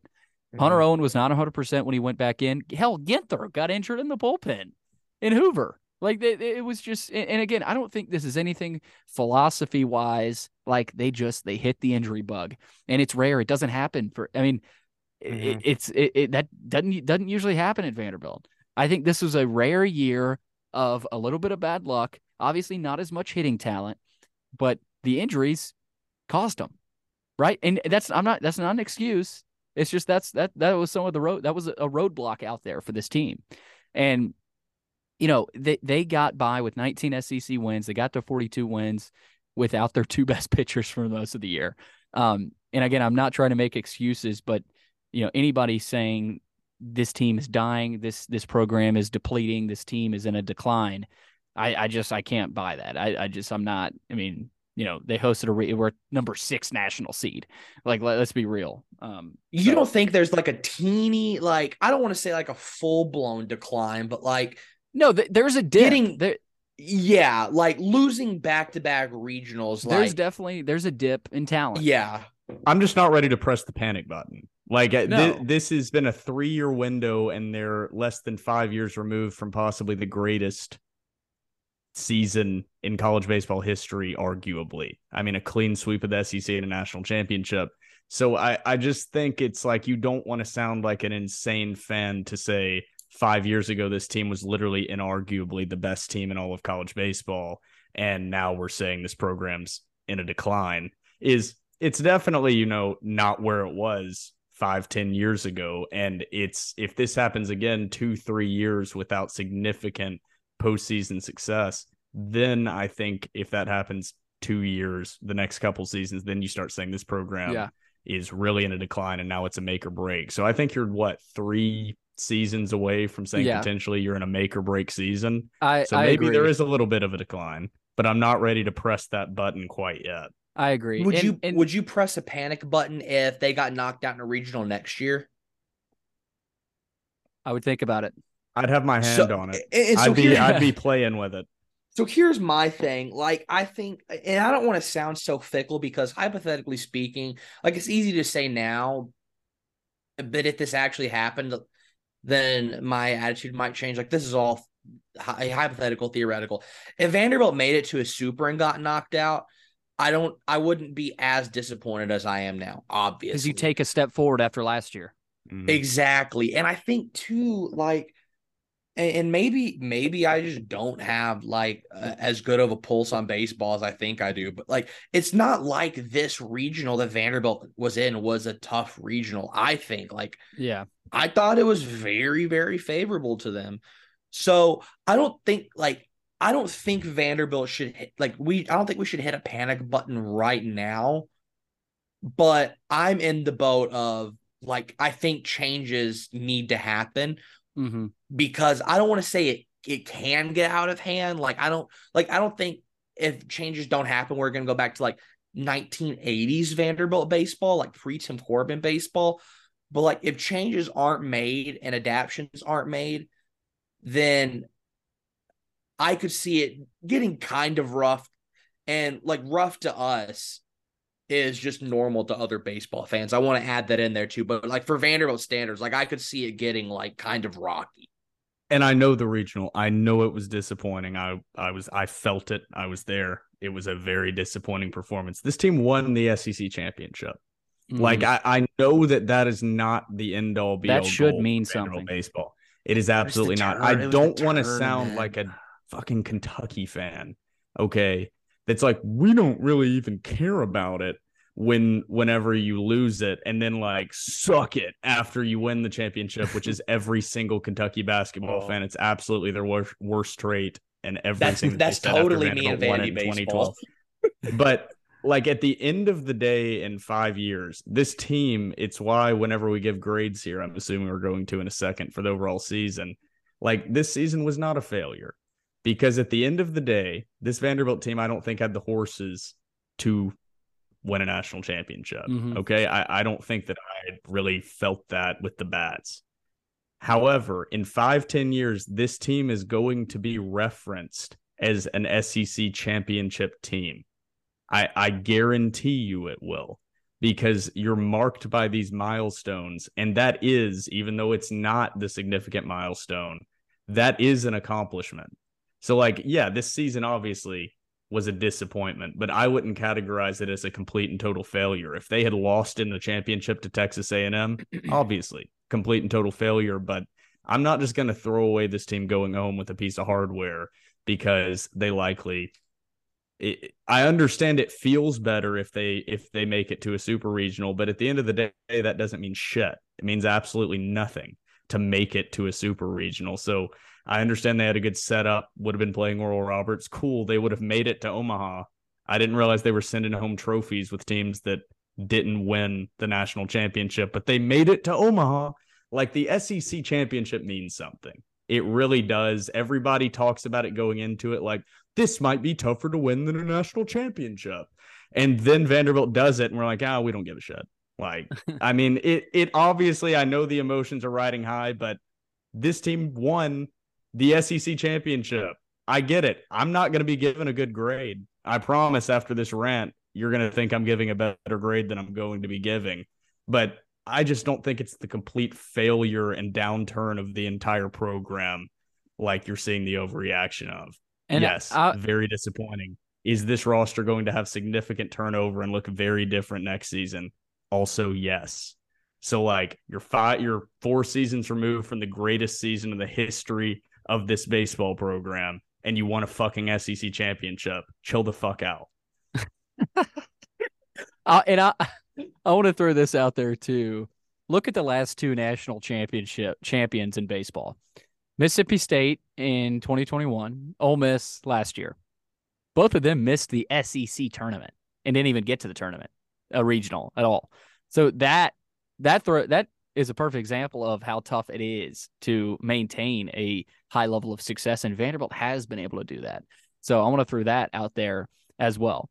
But we have some fan questions to get to. I know we want to get to grades real quick at the end. We've got some good fan questions, actually. First one, and I know this has been thrown out there a lot. This is from Mike Hutch on Twitter. Thoughts on Scott Brown?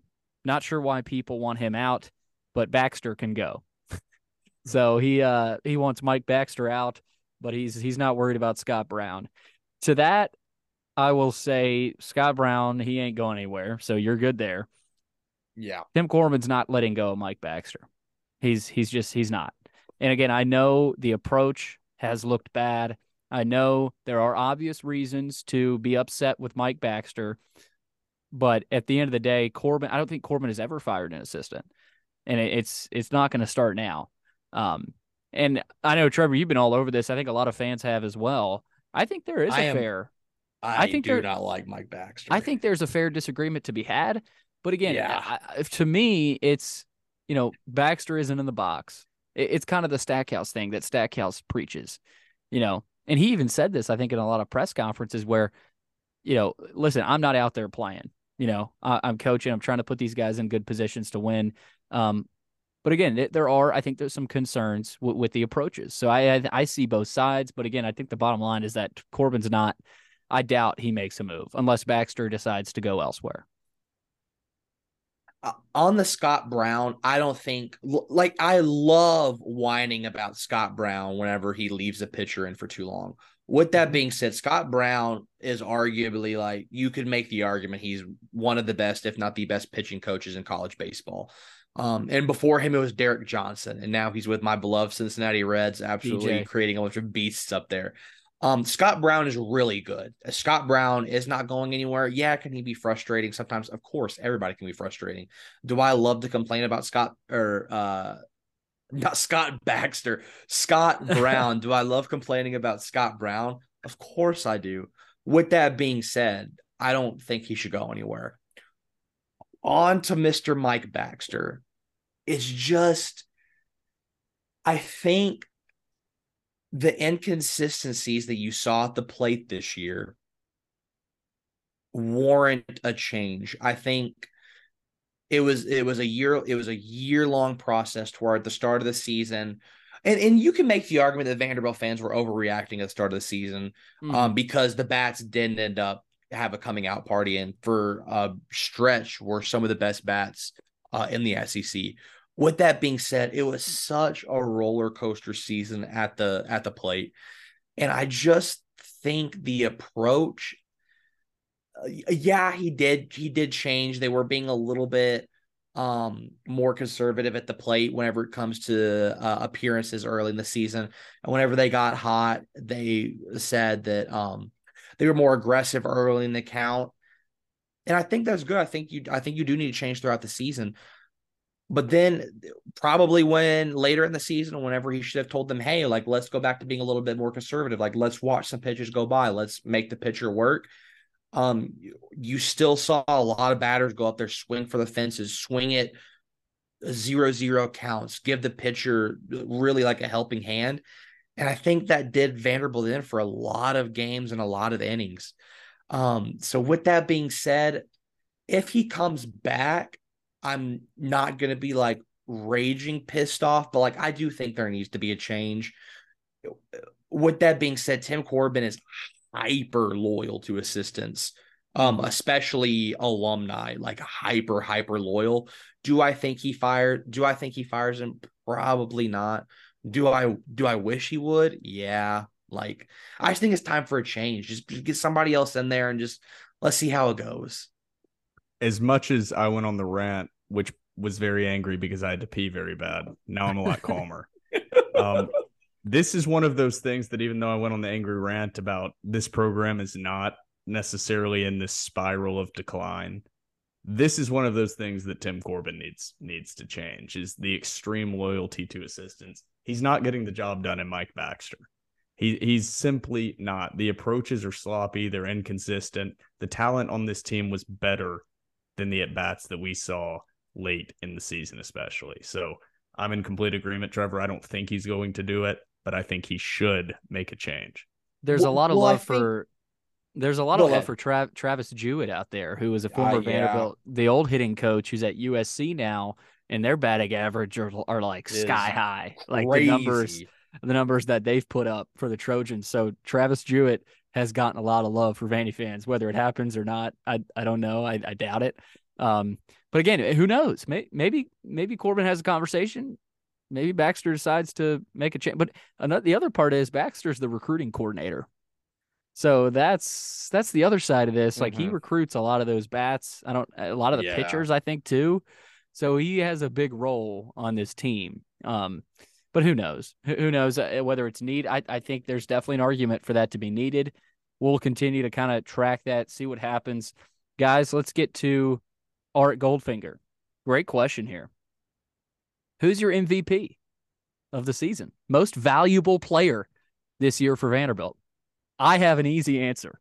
I, have I, think too. I think I it think we is- might have the same one. I we might all three have the same one. It- This is a no brainer for me. Trev, who who, who is it? Are, are we? Devin are we on this- Futrell. Oh no! I For think me- we're gonna No, be different. who's yours? For me, for me, it's RJ Schreck really? because RJ take RJ take RJ out of the lineup. Uh-huh. There's not a there's not a single player hitting double digit home runs. That's a good point. And take That's a R, good like point. RJ, and a lot of his home runs weren't in big spots, so I can see why Yeah. some people might disagree. Futrell was great. Futrell was the best pitcher statistically all year. He was healthy. Yeah. That was a big part. Um, yeah. I just think with all the other pitchers, you know, that you're you're sort of splitting hairs there. Like that, you have a lot of horses in that barn. I know the two Yeah, main main that's true. horses weren't there most of the year, but to me, it's Schreck because he he kept him in games that they might might might, might not have been in without him. Um, I mean, 14 home runs. He hit. He led the team in average most of the year. You take that out. You take that bat out. It's kind of scary to think about what Vandy would have been offensively Yeah. without RJ. Well, I mean, I think- was. Oh, go ahead. I think Trevor. Futrell is my one A, and I would probably put Schreck at one B. I'm just gonna go Futrell because I absolutely love pitchers, and for a good part of the season, he, he obviously is not Paul Skenes, but statistically speaking, right there there, was a yeah. stretch to where he was up there with Paul Skenes. Um, and with that being said, he was very healthy. But I get what you're saying. Like, I think that there was a point in the season to where you could have looked at Carter Holton and you were like, "Oh, is Carter Holton the best Mhm. player on the team?"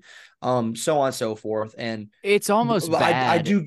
It's really a coin flip. Like, I don't th- like RJ Schreck is not my MVP, but like if you like s- you saying RJ Schreck is your MVP, I'm not like, oh, that's a terrible. Yeah. Like it's I'm like that's like a terrible take. Yeah. You know what I mean? It's almost bad how different statistically he was and how much better in terms of power he was than every other hitter. Like I think that's a problem. Yeah. I Like, totally That agree. I think that's why you need to guy change as your. well. I think. Yeah. Great point. I say you don't RJ you don't Schreck hit, is a great reason that you need to change your approach to the transfer portal. Yeah, say you don't hit on him in the portal. God, I don't want to think about what this offense would have been. I I, I really who's your don't. Who's your best power hitter if you don't have Schreck? Is it Maldo? Parker yeah, it's got to be Noland? Maldo. I mean, Maldo, Maldo only or- he only had 155 at bats and had eight home runs. Yeah, So Noland- I mean, Noland, Schreck I had think- like 260 or 265. Parker. Yeah, Parker. Yeah, Noland I think had probably be up there. nine, but but Okay. yeah. Will, who you got? I was gonna go with saying basically exactly what you guys said, saying it's very difficult to pick just an MVP overall, but Schreck because he was basically the only consistent power that you had in the lineup. And I'm glad you brought up Futrell, but I do want to shout out this is not my MVP.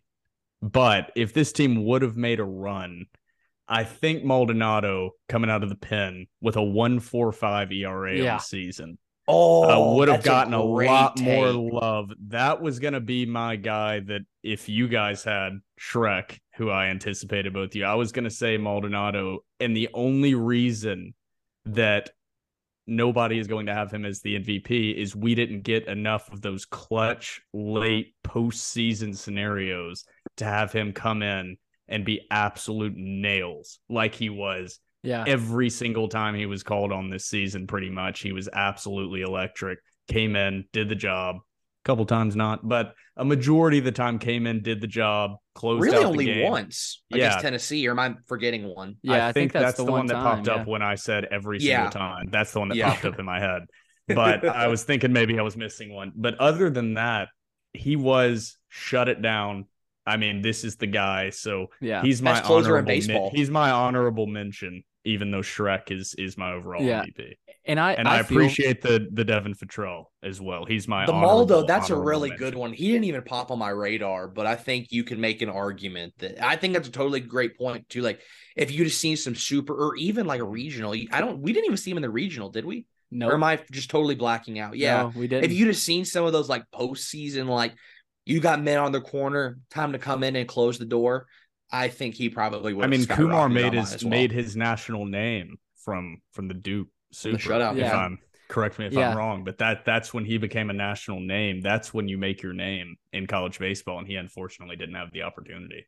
and I really feel for Maldo, man. I mean, older Yeah. guy, he wanted to come back and and go to Omaha as every other Yeah, player did. did on that team. But Maldo, I mean, he I think he put on Instagram unfinished business. He came back with his brother, wanted a special season, and there were Mm-hmm. some tough pictures to look at. I think he, you know, he was crying in the dugout, but feel for him, man. Feel for all those guys. I mean, Opposing batters were hitting 135 versus Nick Maldonado. I Dude just, was I just want nails. to point that out as well. Was he nails. was he was probably the most slept on guy on the entire roster, in my opinion.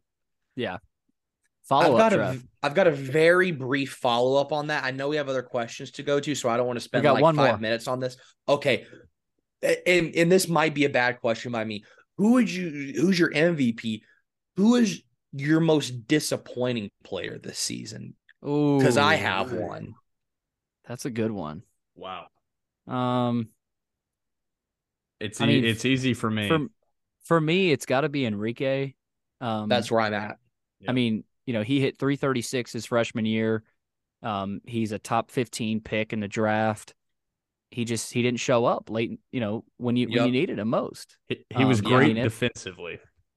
Yeah, Still. phenomenal. Oh, but- yeah. the, the best defensive center And it's fielder hard- in it- baseball. and it's hard to say him just because of the guy he is, the the plays he made. Like he was, I- I was, he's probably my second pick for MVP, almost maybe either him or D- Futrell. Like it, it's so Yeah. hard because he made so many. Like that game saving catch against Arkansas was a game saving catch. Like, like he It's not a helmet. disappointing. It's not disappointing because he sucked. I think it's just It's just disappointing because the expect yeah. the expectations were so high.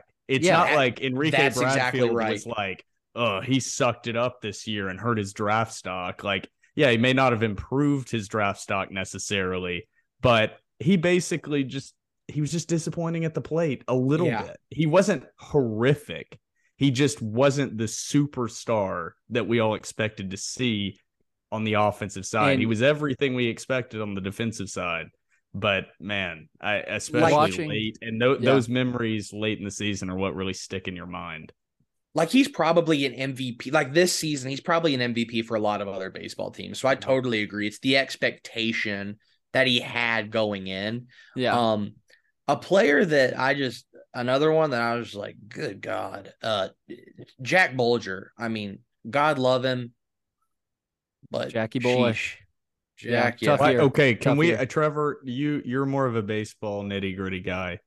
How Jack Bulger? We're not even going to get to the offensive side, but how Jack Bulger frames pitches. is really bad. I don't understand. It, it does not entice really the bad. umpire to give them a call, and it's so noticeable, especially watching weird thing he would do for outside pitches. He would like let it ride, like he would like let it go and just kind of like he wouldn't frame it really at it, all. it almost does the opposite. It almost makes the umpire call balls on strikes It's 'cause he of so how aggressively movement. he frames it because he moves it so much. And then you see Espinal, and and I did not track pitches. I don't have the data to back this up, but just watching you weren't charting a lot of games lately. I was not shockingly. I was I had too many Miller lights to be charting accurately, so I didn't trust myself. But it's like you can see that pitchers struggle to get those strike calls, and that corner of the zone is tighter when Yeah. Bulger is catching. So I, I think it would be interesting if somebody that was actually paid um to cover Vanderbilt chart pitch. athletics would like would like run through and give us some data. But I don't know. Nah, I don't know. I don't.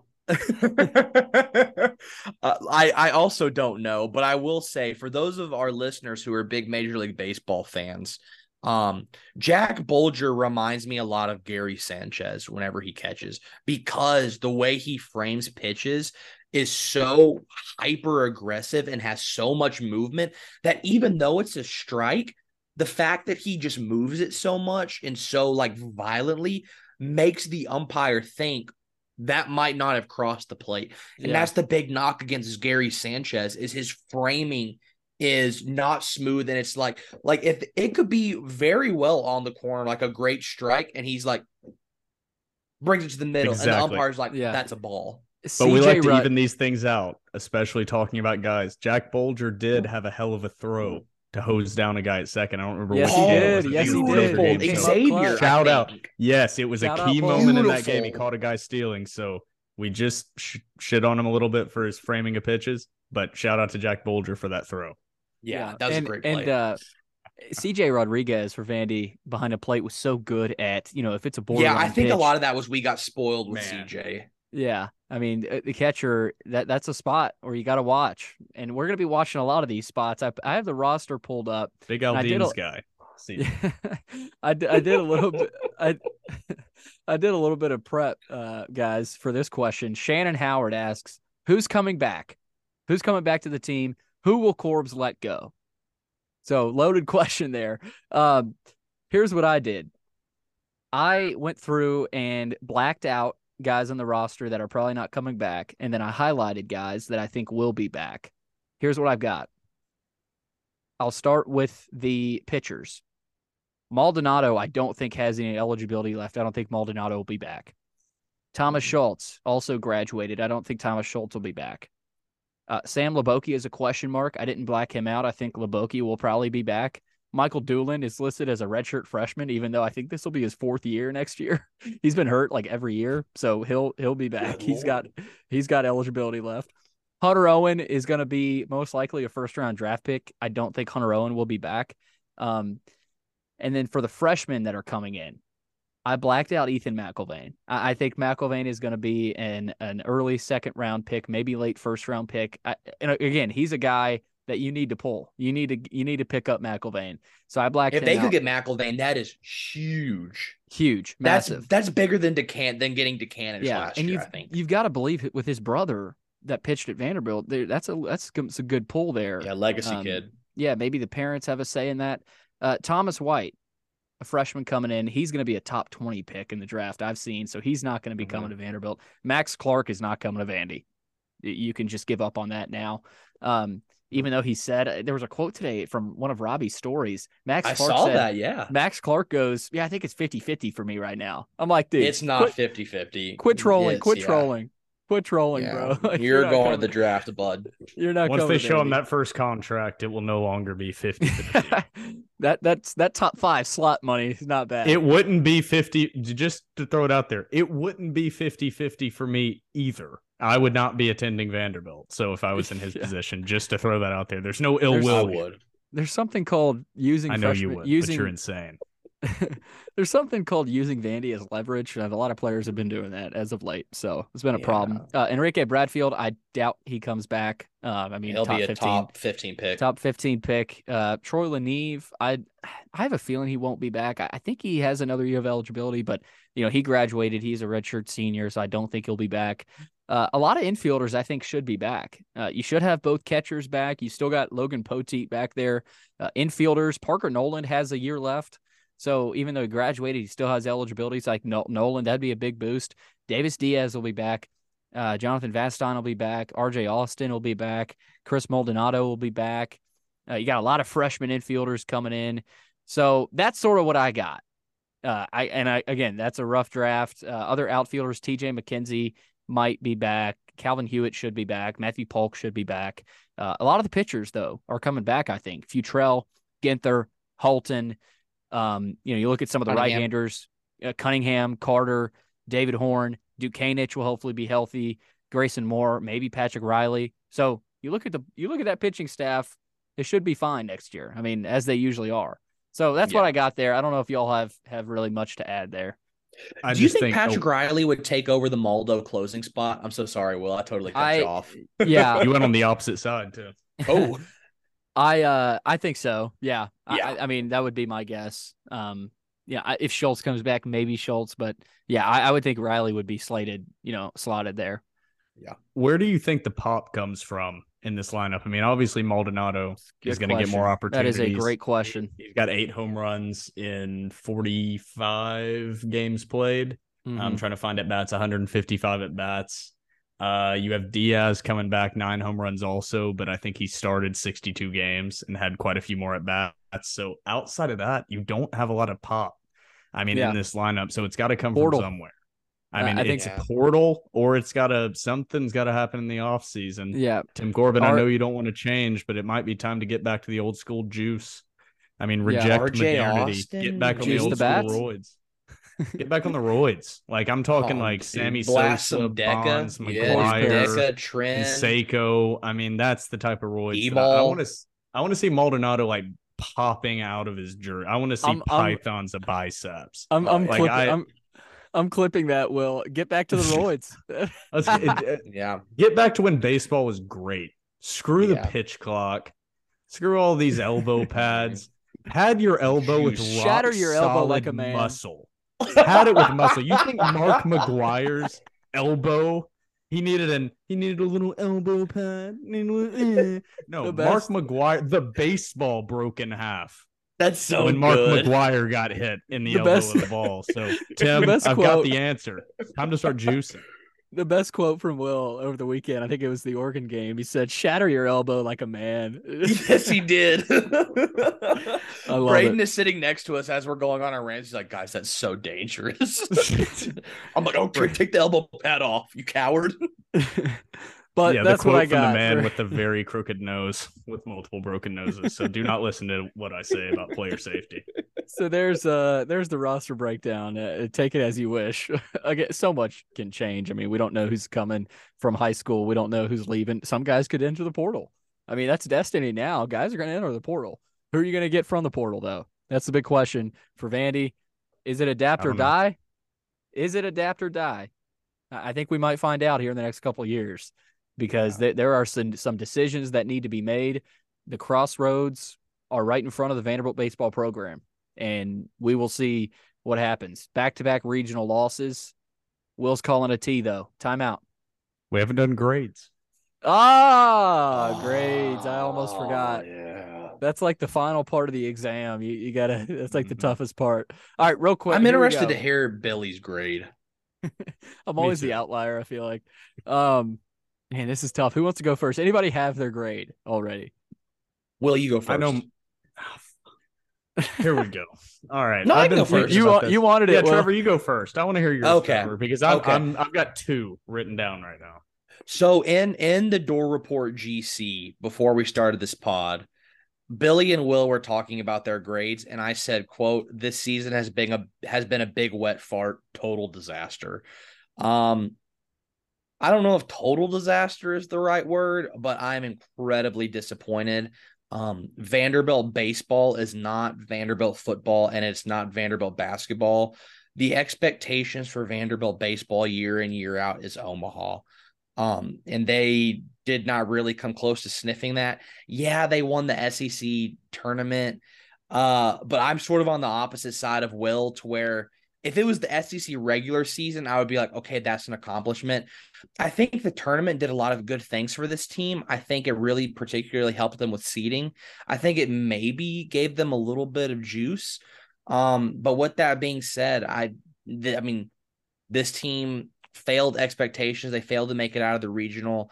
Um, it was such an up and down year, and for I feel like for most Vandy fans, it was really hard to put your thumb on this team. Like you couldn't get a pulse on them. You didn't know what type of team they were. They were just they were so confusing to watch. At times they were awesome to watch, and at times they were hyper frustrating to watch. With that being said, um, I am one of those Vandy baseball fans to where year in year out, I'm a big Omaha or bust guy. Um, I'm gonna give this season a D. I was gonna go F, but I'm gonna go D. Not a D minus, but just a D. You're not too far, even though I went on the rant that I went on. That's why I said I don't think we're actually as far off as that rant makes it seem. I just have to get out the little bit of positive energy that I had before I get to my grade. I was I was struggling between a D plus and a C minus, and I'm to go with a C minus.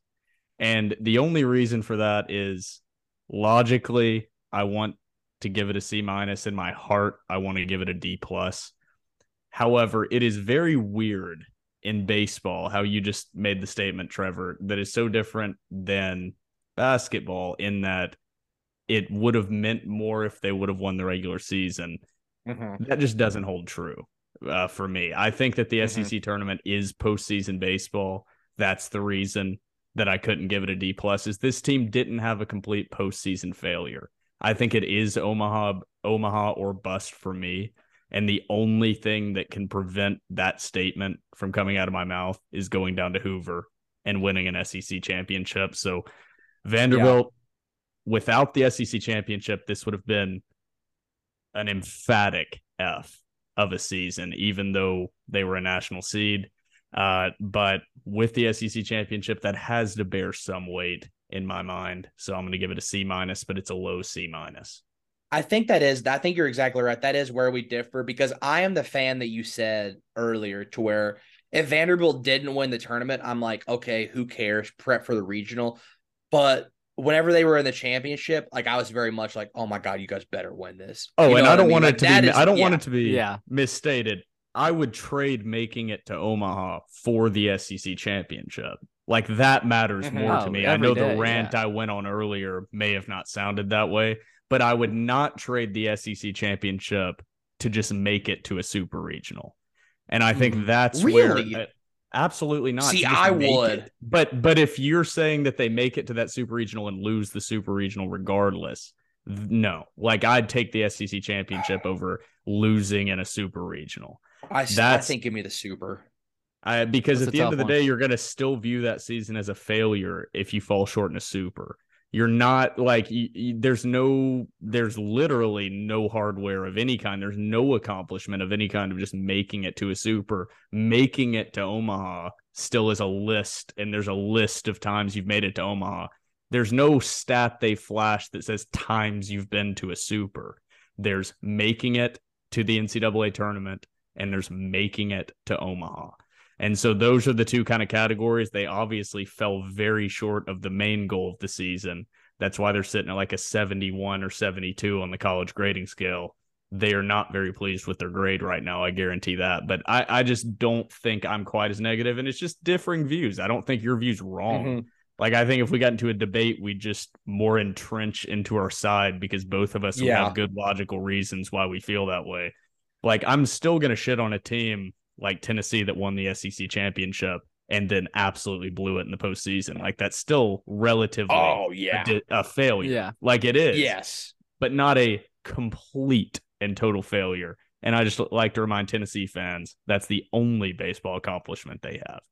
they don't have 2014 and 2019 national championships to say, hey, wasn't that long ago, buddy. So that was just Before my little Billy- shot at Tennessee. I Before you to get to yours, I want to ask.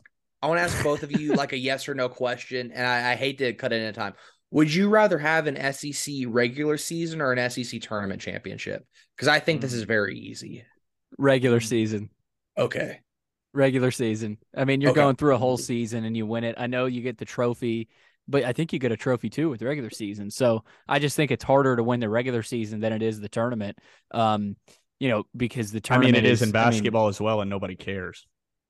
Yeah, I mean, I think it, you're ba- a basket, hairs. the entire NCAA, like this is where I fall into this. Is if we want to get into what actually determines who the best team is, just eliminate every NCAA basketball tournament champion ever, because that is absolutely not the best way to determine who the best team is.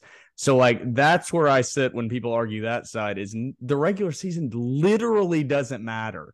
Like, once you enter postseason, none of that matters and it's completely irrelevant. So all regular season accomplishments are just to get into the postseason.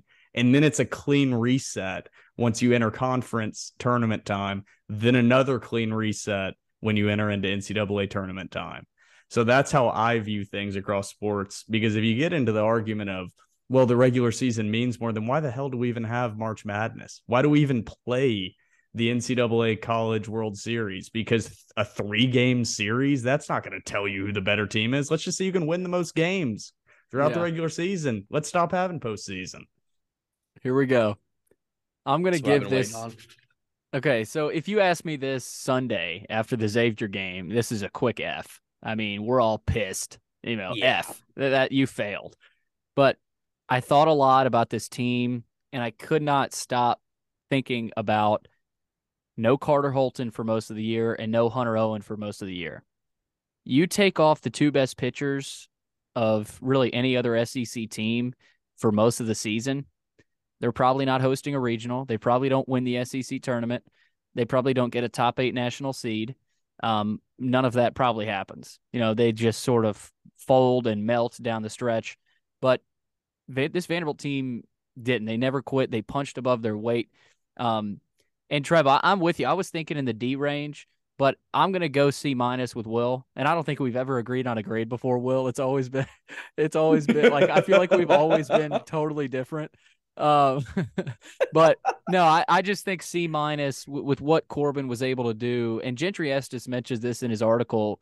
He said, anytime I was asked about why what makes this Vanderbilt team good, I couldn't come up with an answer, and he mentioned how most times it was it was Corbin this team's good. It, they're they're hanging in there because of their Mm-hmm. head coach and because of the culture, what they've got going on. I mean, what they figured out they were able to do.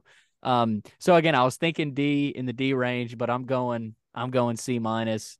Uh, again, Will, that's still 70, right? Low 70s on the on the grading scale. So they're not. yeah, we go with it. college grading scale here on the Dore report. So a C, C minus is a little bit harsher than that high school grading scale. Yeah. Mhm. So you you passed, but not not with flying colors. I mean, that- No. this is it's a tough season. I tweeted it. I said massive disappointment. I mean, Yeah. because it was. That that's what it is. You don't get to Omaha as a Vanderbilt baseball program. That is a massive disappointment. And one more thing I want to bring up. Joe Fisher, the legendary Joe Fisher. Uh, I was about to say R.I.P. Um, R.I.P. to his his job status, but obviously we miss him on the call. Um, He had a good tweet we should out have him on there. the pod. We should. I was just thinking about that. He said, and I think this was after a lot of the tweets about disappointment, this huge disappointing year. He said, to me, the path to least disappointment is low expectation. 20 years ago, Vandy was hoping to find a way to make the SEC tournament. Now, anything less than Omaha is a failure. I have no problem with accountability, but I would encourage you to take a moment to remember that. Guys, Mhm. we're lucky. We're lucky to have a program that every time their season ends without a national title, it sucks. It really sucks because you know you lost something special. Like you you don't get we don't get to watch this Vanderbilt baseball team anymore together. We don't get to watch any more Vanderbilt baseball games. And that always sucks as a Vanderbilt fan. So I I I, I loved how Joe tweeted that. It kind of brought me back to earth a little bit because I, you know, after that tweet, I'm not it's still a massive disappointment. I think that's true. That's what Joe was saying. He's not Mhm. saying it's not a massive dip- disappointment. It's just remember that it is a massive disappointment because of the expectations and because of what you think this team can do every year. And so just remember that as you uh you go about your work week. I only have one thing actually like written down by hand, and it just said framing of success because like I, we didn't even communicate before this. That's like the one thing I wanted to get to on this podcast is it's a fine line and it's very hard to toe that line when you're a Vanderbilt fan because you literally have every single side of the expectation that you can have from football. I mean, the goal is a bowl game. If you make it to a bowl game, that's a successful season.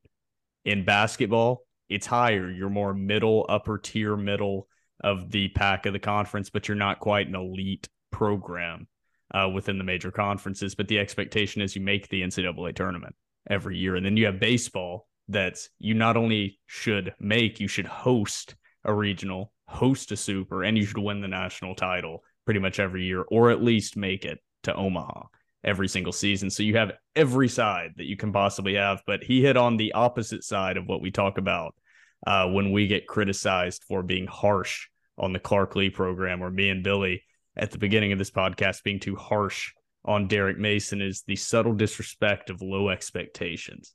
And baseball has the opposite of that the pressure of high expectations. We said Enrique Bradfield was probably the most disappointing player for that reason. He had very high expectations. It wasn't because we went into the season saying, Oh, I hope these guys do their best and they go out there and they beat some of these SEC teams. That would be awesome if we could see them compete against the big boys. That's not how you talk about Tim Corbin and the Vandy boys. You expect them to go out, dominate, and kick ass. And when that doesn't happen, you feel like, what the hell? This season was a complete and total failure when this was a top 10 team all year. So uh, I love that tweet from Joe Fisher. I'm, Yeah, I'm sad it- I it missed was- it. And, Yeah. And man, no, no disrespect intended to Andrew Allegretta, but man, I miss Joe Fisher. God, Mhm. I love Joe. God, Mm. I love Joe Fisher. Yeah, and uh, those two trophies are still looking pretty good at, at the Hawk. Uh, That that's that's what Vandy baseball fans can can always uh, rely on. So long, beefy episode. It's after ten o'clock. For Trevor Hulan, Will Byrum, I'm Billy Derrick saying so long. You've been listening to another episode of The Dore Report powered by Laco Fine Wood Floors.